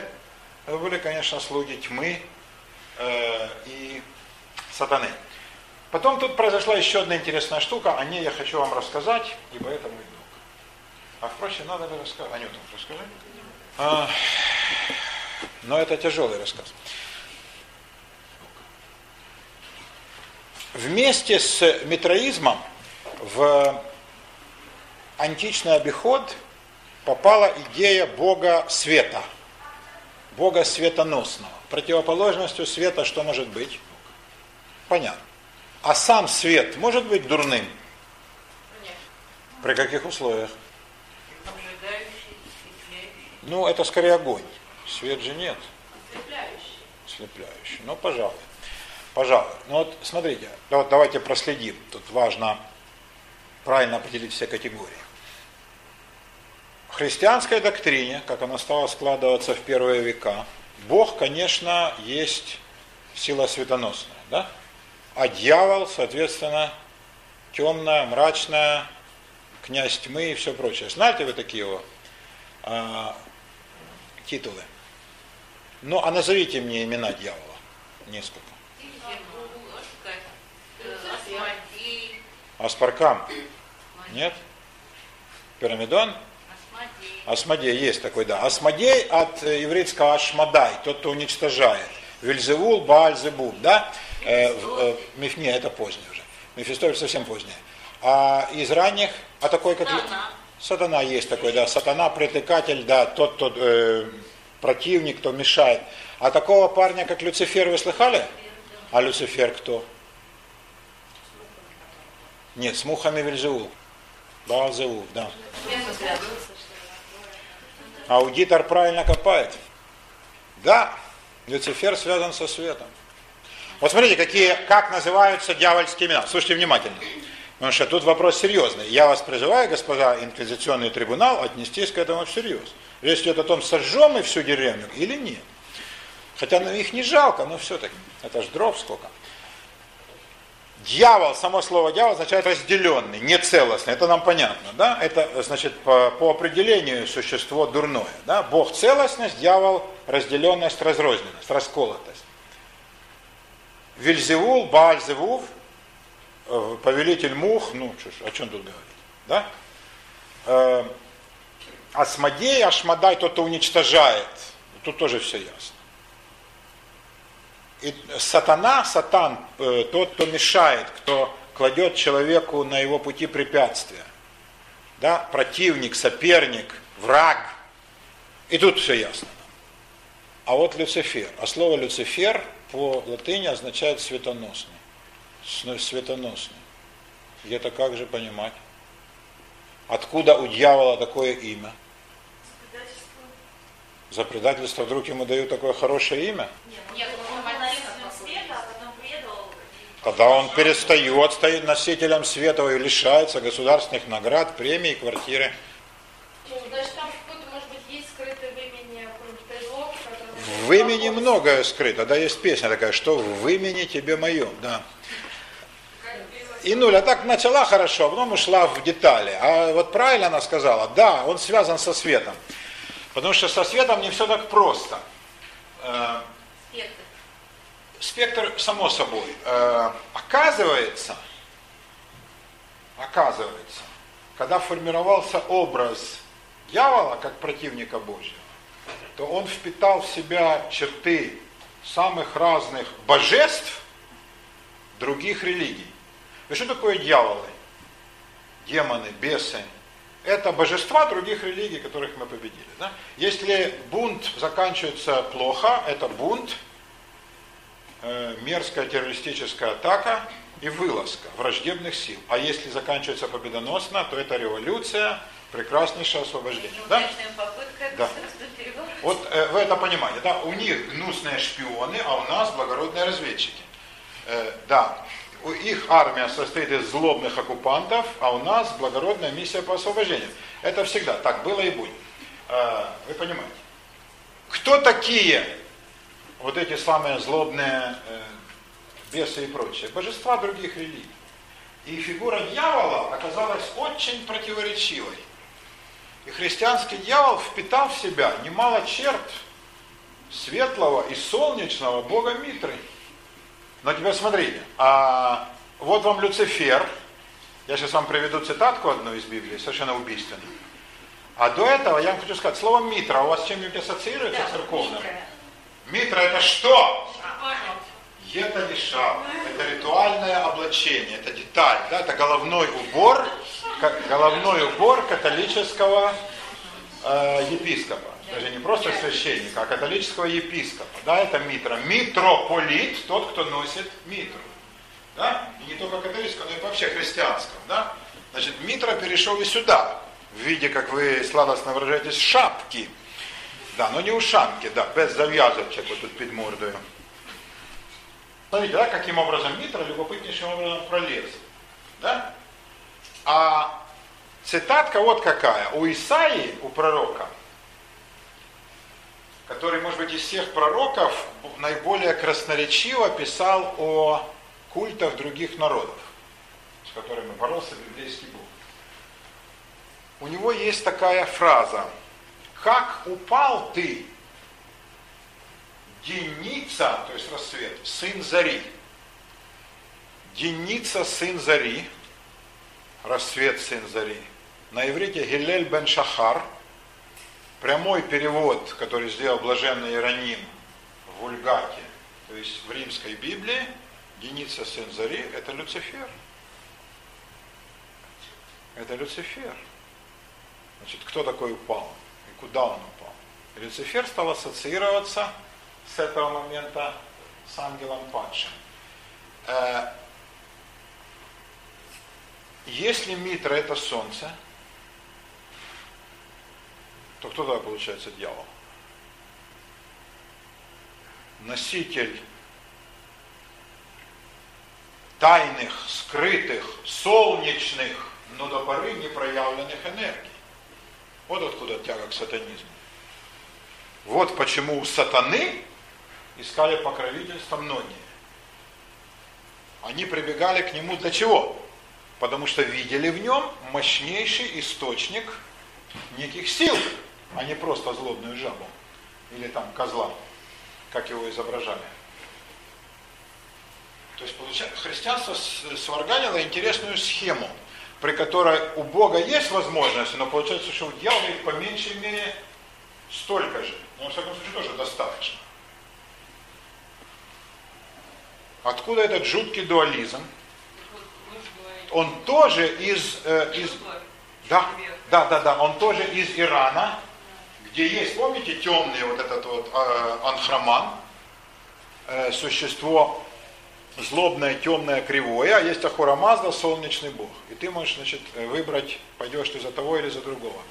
Христианство эту идею наследовало, и хотя теоретически декларировалось, ты можешь идти любым путем, но если ты объявлял, что я иду путем дьявольским, то ты говоришь, ну и очень хорошо, далеко ты так зайдешь, ребята уже ждут тебя. Каким образом казнили еретиков? Ну-ка подскажи. Их сжигали на костре, заметьте, их сжигали на костре, обязательно пропитанный серый венок, чтобы голова горела хорошо, ну, чтобы не было холодно. Да, обкладывали разными горючими веществами, не резали, не отрубали голову, не вешали, не сажали на кол, хотя это гораздо приятнее. Кстати, люди наблюдают, он там сидит, ну это прелесть. Он говорит, ну как, ты уже понял? Нет, еще пошути. Да, а тут вот нет, его сжигают. И тут, конечно, ну тоже приятно. Но это же короткий. Почему их сжигали упорно? Почему еретиков, то есть те, кто совершали религиозные преступления, именно сжигали? Они воссоединялись со своей стихией. Со стихией огня враждебного божественного. Как замечательно есть фраза в книге Левит «Огонь чуждый». А есть огонь свой? Конечно. Огонь свой, божественный, это огонь чистого жертвенника, а есть огонь враждебный, злобный, огонь, который пылает там где-нибудь в аду. Да? А шпиона и разведчика? Это же одна и та же миссия, да? Но наши хороши, а чужие плохи. Вот такие интересности у бога Митры. В маздаизме, о котором я начал говорить, но потом мы ушли на более интересные темы, но я обязательно это говорю, в маздаизме предметом поклонения стал огонь, огненный алтарь. В маздаистских храмах, они существуют до сих пор в Индии, в Персии их ислам давно истребил, но в терпимой Индии есть еще так называемые парсы, а вот это зороастрийцы, огнепоклонники, маздаисты. Они поддерживают в своих храмах вечный негасимый огонь. Он как бы главная часть их религии. Таким образом Бог присутствует в их жизни путем вот созерцания этого огня на жертвеннике. Это тот самый огонь божества. Стихией Митры стал огонь всесильный, огонь солнца. Христианство назвало своего Бога тоже Богом света, назначило его день рождения на тот же самый день, 25 декабря, когда родился и Митра, по легенде. Приписало своему Богу троичность, точно как это было у Митры. И тогда самого Митру надо было куда-то девать. Куда девают союзников, которые уже выполнили свое предназначение, но не хотят уходить. Когда вот он мавр, а он не хочет понимать, что он мавр. Его ссылают, совершенно верно, говорит Инуля. И это абсолютно правильная необходимость. Да? Вот и Митра, он таким образом как бы был сослан. Но он был сослан со всей своей властью. Со всеми своими полномочиями. И так сложилась любопытнейшая картина в христианстве, где дьяволом стало существо, наделенное огромными возможностями, и кроме того, совершенно не обязательно плохое. Вот почему в начале 19 века, когда поэты стали разбираться, поэты романтики, Байрон, Шелли, в Англии французские романтики, немцы, там, Клапшток и прочее, они оправдали сатану. У них сатана вышел парнем очень неплохим и невинно осужденным. А в чем был смысл вот так вот заменять уже существующее божество в чем-то новом? Ну, модифицировали сюда на себя? Нет, это не всегда иногда так выходит. Бывают ситуации, ну, настоящих религиозных революций, когда весь старый пантеон надо заменить, и тогда ничего старого не должно быть. Я вам приду примеры, вы мигом все поймете. История России с 1900 года по 2000. Прошло 100 лет, это смешное время. Как писал Пушкин, прошло 100 лет, и юный град, полночных стран, краса и дива. Из тьмы лесов и топи блат, теперь все по блату, вознесся пышно гордо. Давай посмотрим, какие были установки в России в 900 году. Монархически это была империя, с православием как государственной религии, 300-летняя династия Романовых, опора на старые российские державные ценности и так далее. Прошло 20 лет, и какие ценности были в 20 году? Абсолютно другие! А что такое 20 лет? Даже для одного человека это не так много. А для страны, ну это совсем пусть, а для истории вообще ничего. За 20 лет все переменилось. Да? В 40-м ценности были еще третьи, они тоже очень изменились по сравнению с 20-м. А уж в 60-м. И вот посмотрите по 20-летиям, да, как радикально все менялось. И каждая эпоха начиналась с того, что изничтожала предыдущую. То есть мы начинаем строить непременно на руинах предыдущего. Могли в 20 году хоть какие-то установки 900-го пригодиться? Никакие. Никакие. А в 60-м установки 40-го, о том, что товарищ Сталин великий вождь, Гитлер наш брат навеки, скрепленная кровью советско-германская дружба, оказалась неактуальной. И товарища Сталина вынесли из мавзолея, и Гитлер оказался не такой друг. А 20 лет все прошло. Зато верили в коммунизм, который по заявлениям 60-го года должен был наступить в 80-м. В 80-м оказалось, что немножко, поторопились. Да? Эта идея тоже перестала быть актуальной. Никита Сергеевич Хрущев тоже перестал быть. Про коммунизм стали меньше звездить. О том, что империализм загнивает, потому что зерно-то все оттуда покупает. Штаны, компьютеры. Ну а в 2000-м могли работать установки 80-го? Какой нахрен коммунизм? Какой Советский Союз? Какие мессианские задачи? Мы строим новое общество. Забыли все об этом? Все строят для себя, трясут задами сиськами. Как можно больше нахапать бабла. Это единственная цель человека. Правильно? Иные времена, иные песни. Вот как все изменилось. А? Колоссальным образом. А всего-то 20 лет в одной стране. Да? Что же вы хотите? При этом даже не было... Никто ведь не заявлял, что это религиозная революция. А просто менялись установки и все. Портреты меняли. Ну, конечно, это был иконостас, вы понимаете, да, когда выносят эти портреты, это ничего другое, как религиозное поклонение. Но формально религиозная революция даже не была объявлена. Вот ведь как? Что же вы хотите от тех ситуаций, когда объявлялась религиозная революция? Нет и нуль, они не получится модифицировать слегонца. Надо полностью менять, никак не выходит по-иному. И вот этот пример нашей страны, он совершенно исчерпывающе вам доказывает, как это все происходит. Сменять надо полностью. Такие дела. Другой вопрос. Ну уж если мы об этом говорим. Мы сегодня говорим о фигуре дьявола, да? Так вот, дьявол хорошо или плохо? Плохо, плохо, плохо. А почему так плохо, говорят некоторые злобные? И начинают вдруг выискивать в дьяволе мифический персонаж. Его нет, вы понимаете. Реально дьявола нет, это выдумки. Но в этой фигуре начинают искать некие хорошие черты. Идти против течения. Это приводит к любопытнейшим построениям, к интереснейшим поискам каким-то. Потом этих людей жгут, их объявляют сатанинским порождением, еретиками, врагами рода человеческого и так далее. Но вот они же что-то ищут в этом, в сатанинстве. Спроецируем опять нас на российскую историю, о которой мы уже начали говорить. Сталин, он бог или дьявол? Вот до сих пор, а для одних говорят, человек совершил все хорошее, мы благодаря ему победили, он научил нас дышать, писать не мимо унитаза, кушать, да? Вот, снимать штаны перед тем, как дефекацию, всему научил. Без Сталина ничего не умеет.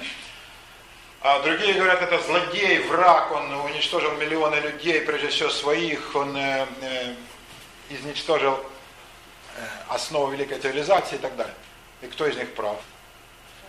Ну, по-видимому, да? По-видимому. То есть есть и то, и другое, конечно. И то, и другое. И те, и другие в карикатурных своих этих преувеличениях очень перехлёстывают. Ну так он дьявол, вот вам классический пример. Вот то, что сейчас спорят до хрипоты. А казалось, он же помер давно. Все. Нет, он жив, он живее многих других. О нем спорят так, как если бы он абсолютно вот сидел бы рядом за столом. Да, и еще даже более яростно. И спорят именно в этих категориях. Не какой он был человек, так могут спорить, ну, например, о Николае II. Или там о Распутине, да? О Деникине. А тут спорят именно дьявол или Бог. И не могут никак решить. Вот вам пример. Да? Вот в таких категориях преломляется религиозное мышление. От Смитера произошла именно такая штуковина.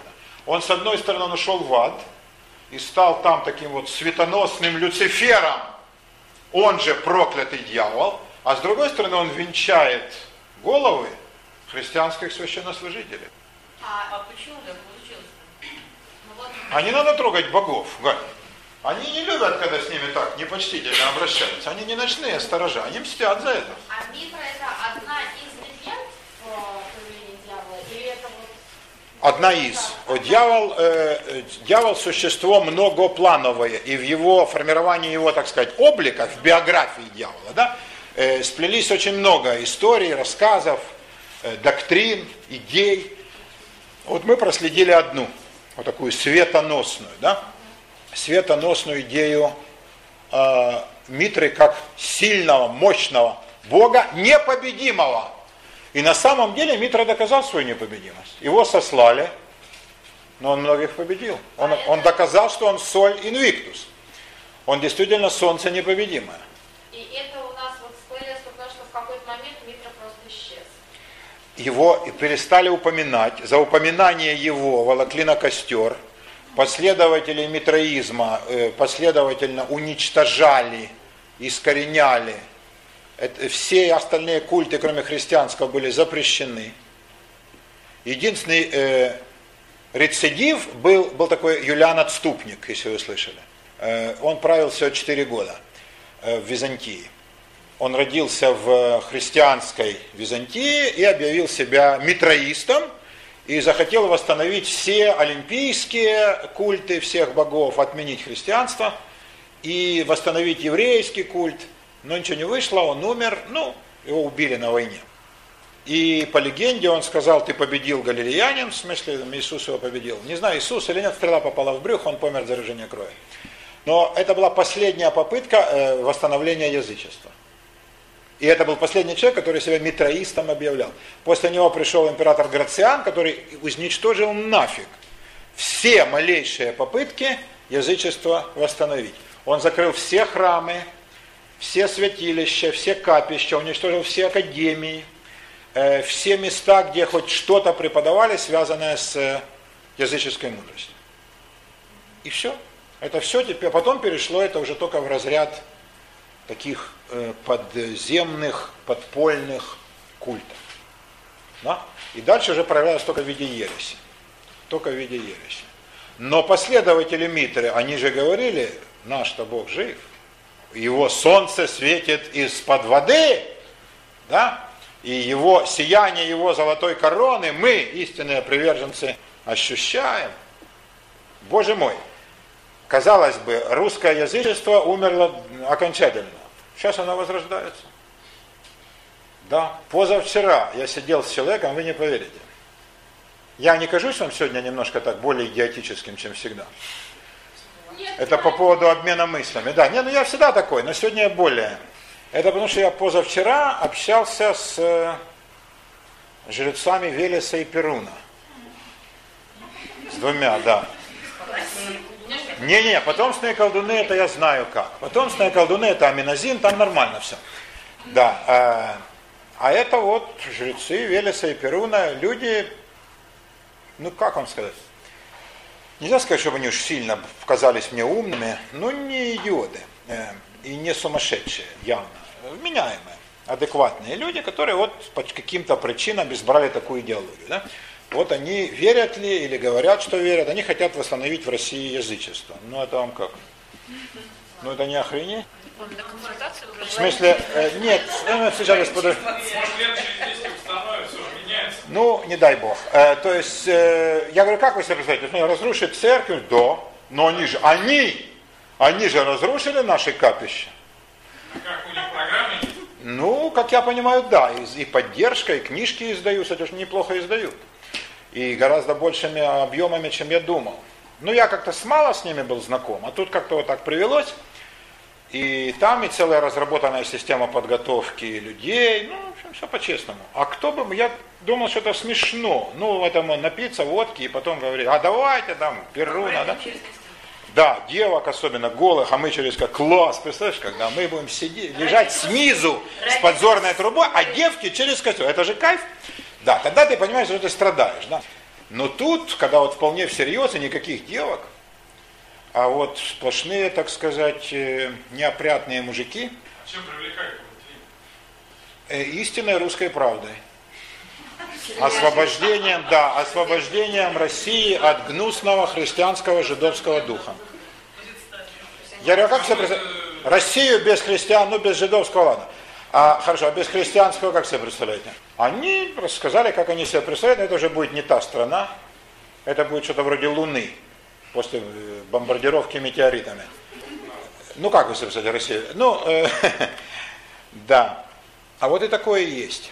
То есть религиозное сознание гораздо более многообразно, чем нам представляется. А реплика Коли, она, может, вам кажется такой хлесткой, а вот через 10 лет посмотрим. А вдруг правда?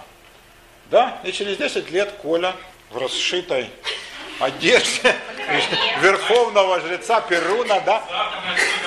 Представляет Олесю, да, вот это Радослава, да?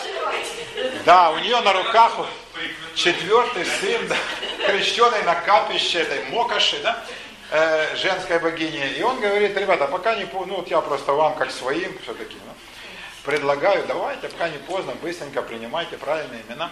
И давайте как нам, вот, наступите на крест, плюньте в сторону всякого, да, и давайте, вполне возможно. Фигерно, никто не мог подумать, что, скажем, с христианством так произойдет. Я думаю, что, когда я пытаюсь реконструировать эти события для себя, это чисто мои измышления. Уже сегодня мы измышления выслушали немало, послушайте еще одно.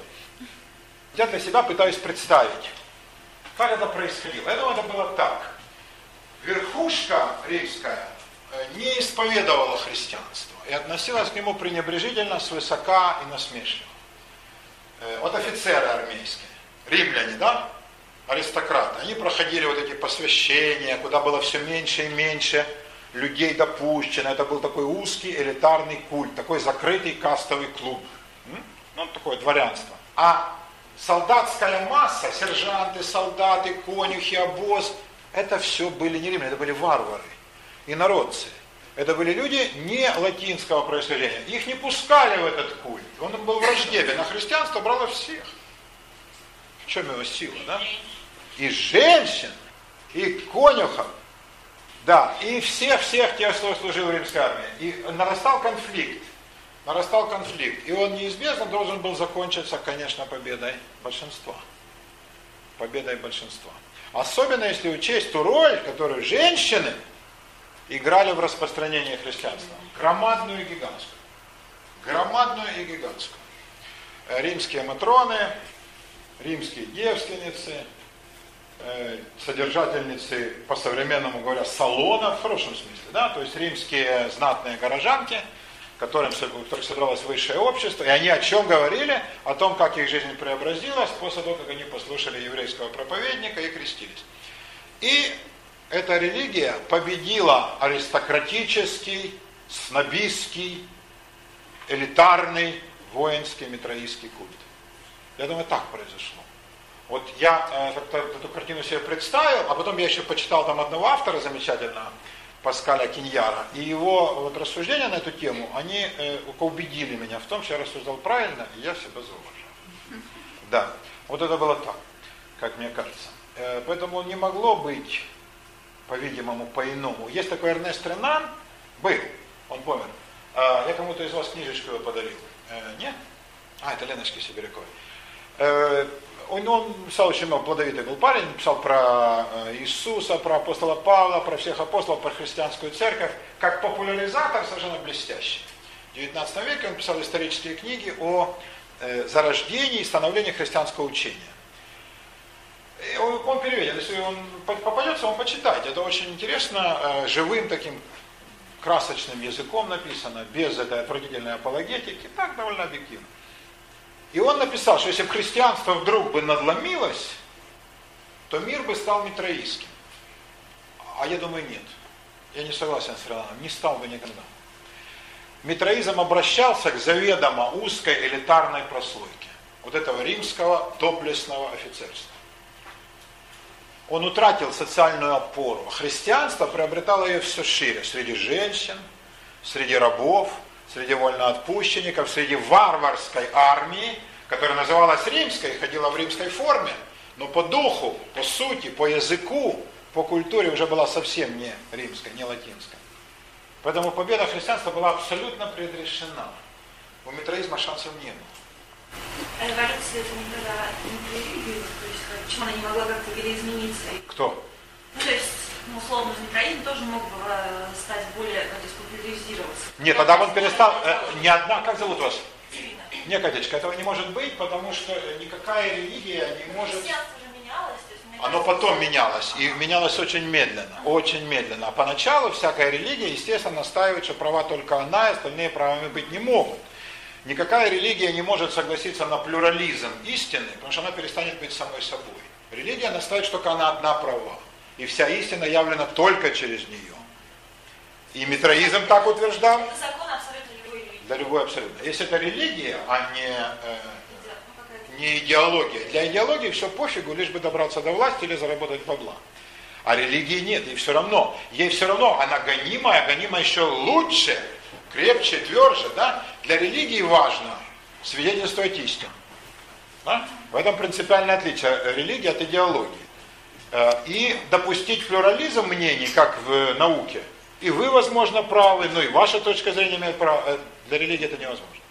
Да? Поэтому все религии, которые тогда боролись, утверждали, что правы только они. Язычество же могли существовать, то есть последователи митраизма могли верить еще каких-то богов? Наверное, могли, а физически существовать христианство не допускало. Христиане первых веков были люди очень лютые в вере. Если они видели, что кто-то верит не по-ихнему, они этих людей тут же отправляли в, редко кого в рай, а в основном, да, к тому самому дьяволу, откуда, по их мнению, они и пришли, да? То есть на соединение с их отцом. Таким-то путем. Поэтому физически как раз у них шансов было немного. Пару слов еще, сейчас щелкнет минутка. Дальше. Мы закончили. Смотрите, солнце в такой неожиданной ипостаси, да? Такое не приходилось видеть? А вот у него такое может быть. Это тоже Соль Инвиктус. Да, какие клыки, а глазки какие милые.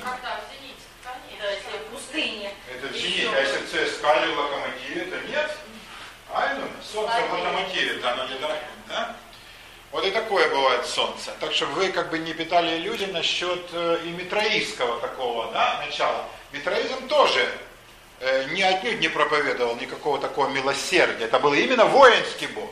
То есть это на крови построено. На крови, однозначно. Беспощадность и жесткость. К своим, конечно, полностью дружба и не жалеть ни крови, ни жизни, а чужих, безусловно, искоренять. Вот такое солнце может быть. Такое, я чувствую, вам понравилось, да? Видишь, это мы с Анютой вам приготовили. Вперед. Это иное совсем. Это, может быть, уподобление римских Цезарей солнцу. Самая отвратительная часть культа личности. Вот когда, как можно понять, что разлагается империя? Когда владыку уподобляют солнцу. Это означает конец и крах. То есть это высшая степень подхалимства и лизоблюдства. И лизательства всякого другого. Поэтому, смотрите на эту рожу, она напоминает вам солнце. Да? Вот таким-то вот путем. Солнечная корона, она никому из людей не к лицу. Она не к лицу. Обожествление человека, как правило, путь к тому, что людей вообще перестают считать людьми. Превращают их в быдло, в скот и в материал жертвоприношения. Они их не сравнивают с солнцем. Их сравнивают со святыми, хотя это тоже довольно любопытный обычай. Мы о ней еще поговорим, что такое святой. Хороший парень. Это кто? Воробей? Это ласточка.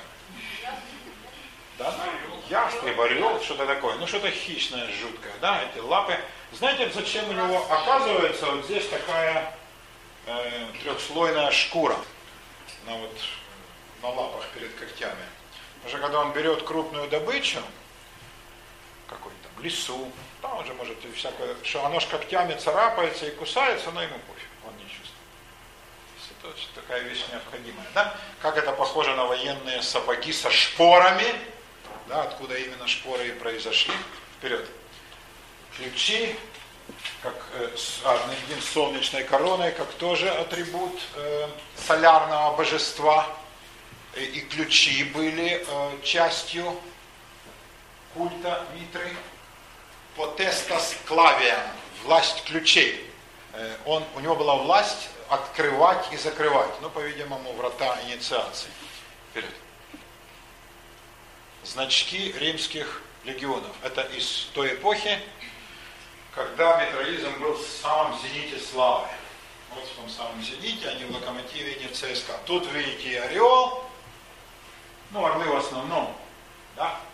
Это то ли волк, то ли кабан, это какой-то дракон. Ну, вот эти вот все значки, как это похоже на современные штандарты, да? Все вот эти вот воинские атрибуты, все не сохранились.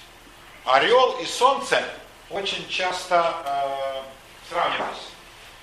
Почему это так? Орел единственное существо, так считалось, которое может на солнце смотреть не мигая. Никто из других существ этого делать не может. Поэтому орел, солнечная птица, не просто хищник победоносный, разрывающий добычу, не просто зоркий, но еще и существо, которое солнцем на «ты». Поэтому солярный знак, соль инвиктус, вот он, солнце. Но с орлом очень рифмуется. А как у нас орлы рифмуются? У вас? В смысле, Сьерра-Леоне? Буркина-Фасо? Да. А там же крокодил. Византийский орел из римского орла, ведь Византийская империя называла себя Ромейская, они считали себя наследниками римской славы и себя называли ромеями. Поэтому они считали себя прямыми потомками римлян и наследниками их символики. Как у римлян был орел, так и у них стал орел. Но он у них стал двуглавый, потому что прибавилась еще одна сущность. Было только царство, а добавилось священство, добавилась церковь. И они должны были быть в равных категориях, поэтому священство и царство двуглавое орел. Но это уже в следующей эпохе, вперед. Вот щит римского воина. Солнце ли это, крылатое? Жук какой-то. Ну это молнии, наверное. Это стрелочки, это, конечно, не ножки жука. Нет, это молнии, которые исходят из этого светоносного, да, штуки, да, крылатое. Крылатое, посылающее молнии, то есть все символы.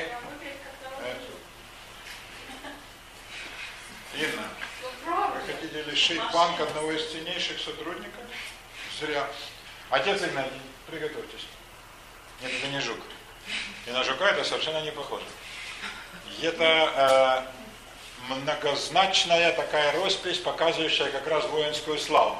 Быстрота, крылья. Молния, разящая на расстоянии насмерть, но это, видимо, солнце, может быть, соль инвиктус. То есть тут ничего от жука нет. Все как раз так немножко наивно сделано, да, без, может, таких художественных изысков, но вполне понятно, что носитель такого щита хотел сказать. Ну, стилизация, а может, из кино, строй римских легионеров. Вот они щиты, видите, вот как раз так, как мы выглядели, у них копья и дротики. А вот теперь представьте, атакует конница. Вот они моментально занимают некую позицию, и становятся они таким образом. Иной раз первый слой ложится на землю, другие на одно колено, и третьи стоят. И все выставляют вперед копья. Копья, главное, против лошадей, на то время оружие. И надо не рыпнуться, не сдвинуться, а держать свое место в строю. Это я вам доложу. Поэтому здесь вот в такой вещи уровень обязательств, вещь исключительно важна. Чем славились римляне? Их строй никто не мог прорвать.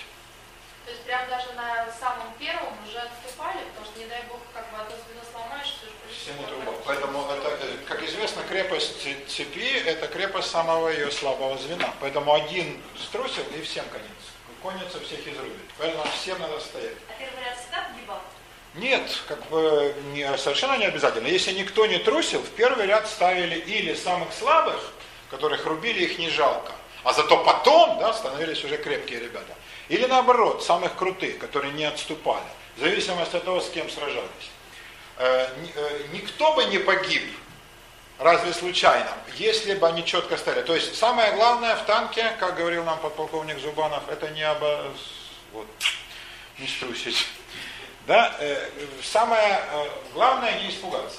Испугался, пропал. Испугался, пропал. И в этой войне это еще более, да, собственно, в любой войне все равно. Еще мобильность была в регионе достаточно. Они перестраивались легко, да, они исполняли единую команду. Но вот в данном случае, да, вот идет легион пешим, они же не переходили на бег никогда. Это была одна из задач. Они всегда шли неким мерным шагом. И вот важно было этим мерным шагом идти навстречу противнику, да, под флейту и барабан. С тем же дыханием, с размеренным, не менять своего состояния при виде жуткой опасности, при всем психологическом давлении, воплях, криках, там этих развивающихся гривах, оскаленных пастях, да, когда эти лошади уже совсем рядом, сейчас, кажется, сомнут. Вот тут важно не испугаться. Вот за счет этого духа римляне побеждали. Леонид Александрович, а вот были же македонские фаланги, которые были, в принципе, против конницы, может быть, как бы вот насчет первого удара у них были такие длинные копии. Да. Конницу они держали хорошо, их против персов-то, собственно... Но мобильности не было. Но мобильности не было, да. Они были хороши только на отражение атаки конницы персидской. Ну, собственно, с персами же в основном Александр и воевал, длиннющими копьями они вообще не подпускали. И пока, когда конница начала крутиться и теряла управление, то македонская кавалерия заходила ей в тыл и рубила. А некуда было деваться. Впереди копья фаланги, копья, дротики, стрелы, и не прорвешься. А сзади кавалерия македонцев. И вот так вот Александр, благодаря нехитрому приему, но персов он разбил. Потому что вся сила персов была в мощнейшем ударе кавалерии, которую они считали непобедимой. Вот он их таким образом и взял. Но против римлян нет. Потому что они отступали, пока фаланга не заходила на пересеченную местность. Холм, овраг, там строй поневоле ломался, тут отдавался приказ и труба. Да? Но это немножко про другое. А вот как в фаланге, так и здесь. Важно было не отступить, но в фаланге было легче. Потому что длиннючее копье и огромные щиты, а здесь гораздо тяжелее. Гораздо тяжелее. То есть требовалось большее мужество. Именно из-за того, что требовалась мобильность, а теперь перестроиться, перейти в отступление, наступление, например. Да? Вот такая штука. Вперед. У нас осталось уже совсем чуть-чуть. Вот смотрите, какой интересный парень.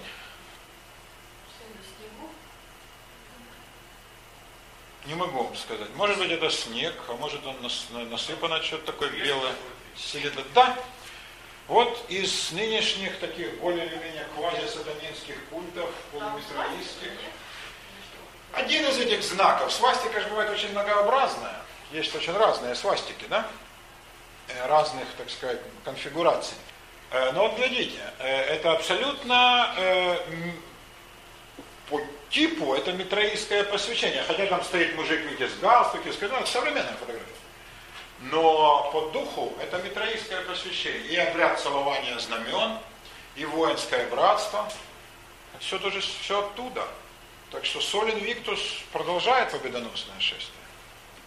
Но это цвета и символика цвета, о которой мы еще будем подробно говорить, я сейчас просто обозначу.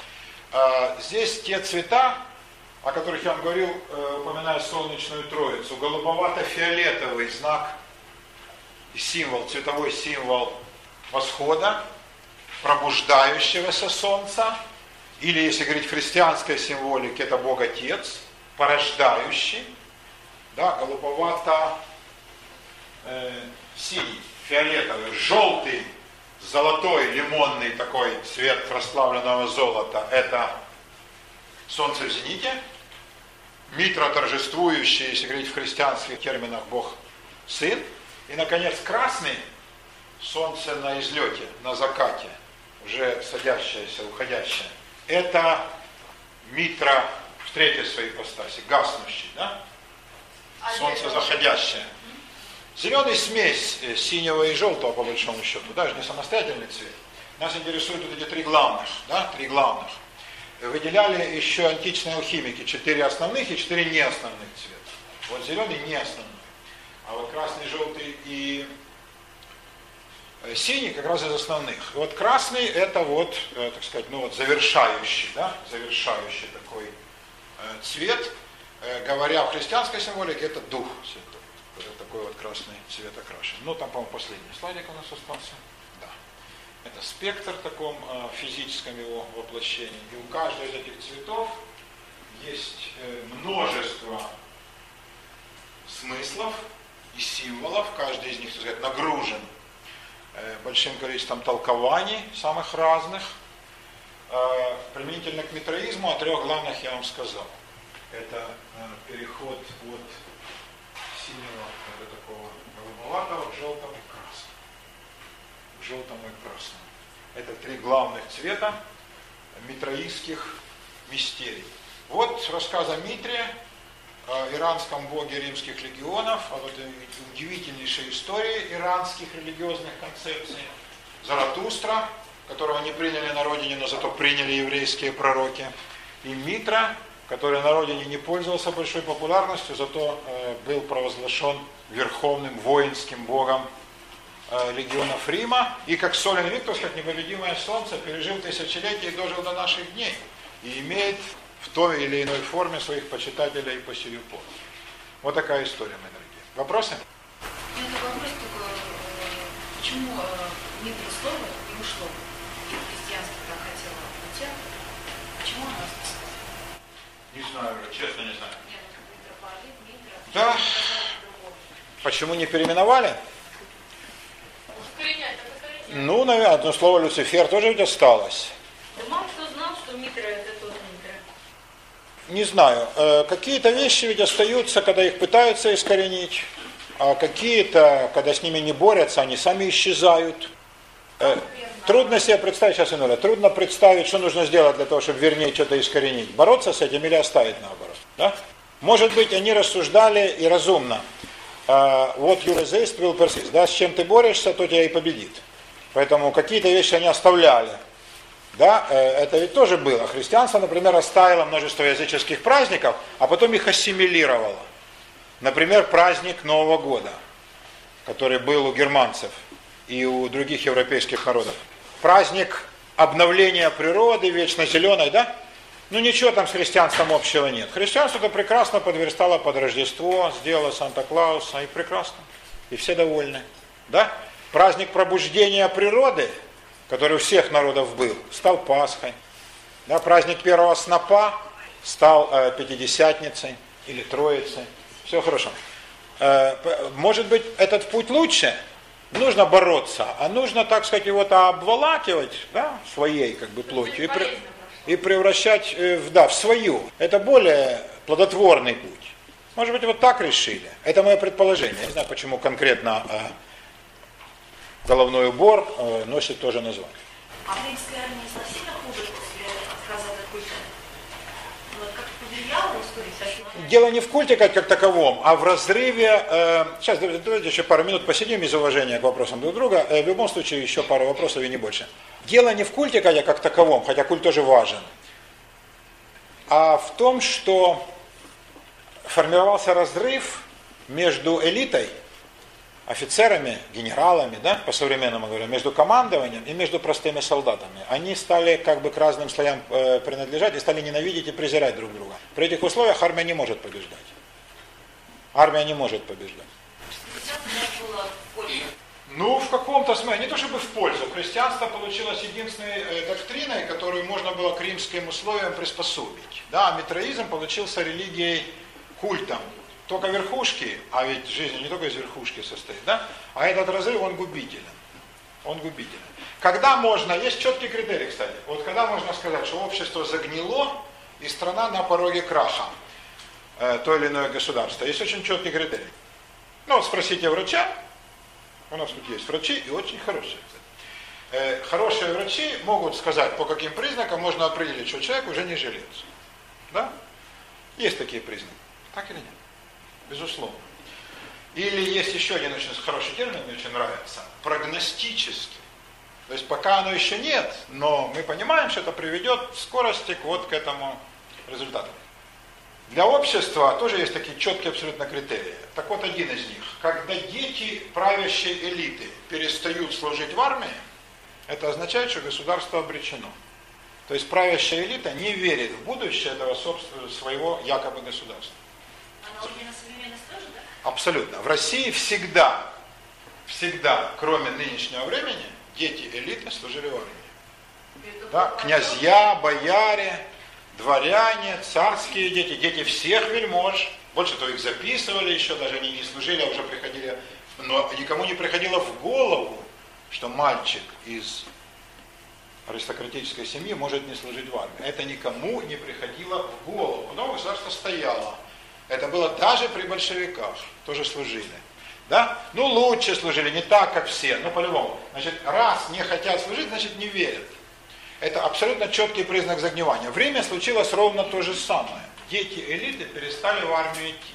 В армию стали набирать варваров. Ну, а чем это кончилось, нам известно. Да? Поэтому дело не в культе как таковом, а в том, что между солдатами и офицерами пропасть, она все увеличивается. Тогда как солдаты будут выполнять приказы офицеров? Офицеры будут бояться собственных солдат, массовое дезертирство, ну и дальше все по телевизору. Да? Вот таким путем. Так что не в одном культе дело. Еще какой-нибудь вопросец? Нет?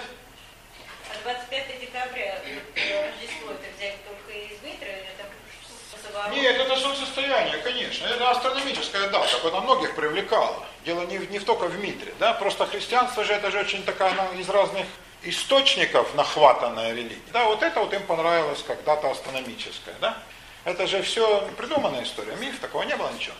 Но вот когда сочиняли биографию, то очень многие черты взяли от Моисея, многое от Митры, многое от Осириса, да? Очень много таких черт. Многое от иных греческих или там малоазийских божеств. А вот эту часть взяли из астрономических наблюдений. Человек, родившийся в такой день, он как бы соединяет небо и землю. Ну а что для божества может быть более значимо? Кстати, Митра родился в светоносной пещере. От девственницы, разумеется, еще один персонаж, да, в светоносной пещере, там под Вифлеемом, да, и тоже, естественно. То есть вот параллели совершенно отчетливо.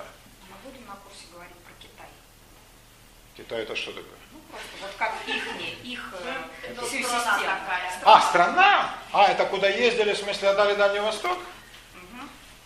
Это надо спросить разрешение у коммунистической партии. Нет, у будущих хозяев надо спросить. Вот с этой темой. Леночка, наверное, нет, мой дорогой, потому что мы уговаривались в начале этого курса, что мы говорим только о Европе, о Средиземноморье. Иран, да? Иран, по большому счету, конечно, это административно не Европа, там, да, по футбольному, да, это Азия, но... Сейчас это ислам, который противостоит Европе, но с точки зрения истории цивилизации, конечно, индо-иранская общность – это часть Европы. Это часть Европы. И в принципе, Иран что-то дал европейской цивилизации? Огромное количество дал. Пока Иран не был мусульманским, он очень много сделал для мировой цивилизации. И дал бы еще больше, если бы мусульманским не стал. Но оставшие, там уже дальше все понятно.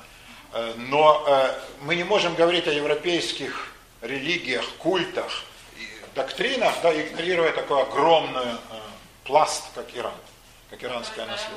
А?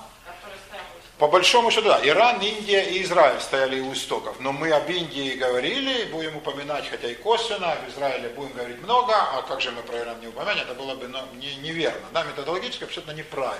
Хотя по нашим нынешним там, европоцентрическим понятиям, да, Европа заканчивается где-то там, в районе там, Грузии. Да, Грузия это значит Европа, а Азербайджан уже Азия. Вообще мне очень нравятся эти современные разговоры. Вот Польша это Запад, а Марокко это Восток. Мы ждем любой человек, который учил географию на уровне 5 класса, да, понимает, что есть где. Поэтому да, это все такая хрень. Да? все ярлыки, они абсолютно не совпадают с реальным положением дел. Во всяком случае, говорить про истоки, да, эзотерики, культизма и мощных доктрин европейских без Ирана, ну, невозможно. А без Китая можно. Китай никак не влиял. А Китай не знал никто. Он никак не влиял. А Китай в Европе, по большому счету, узнали, ну, кроме того, что там шелк, в 18 веке. Китай не влиял никак, ни малейшим образом. Они же были закрыты. Они, может, и повлияли бы, но они же закрывались от всех. Ну, у них же вообще совершенно другое мировоззрение. Абсолютно. И у Индии другое, но Индия влияла. И она не была закрытым обществом. А Китай был и не хотел открываться, и всячески препятствовал контактам. Да, поэтому без Китая мы вынуждены обойтись. Но зато теперь они все наверстают. Они все наверстают. Можете даже не переживать. Мы их не изучаем.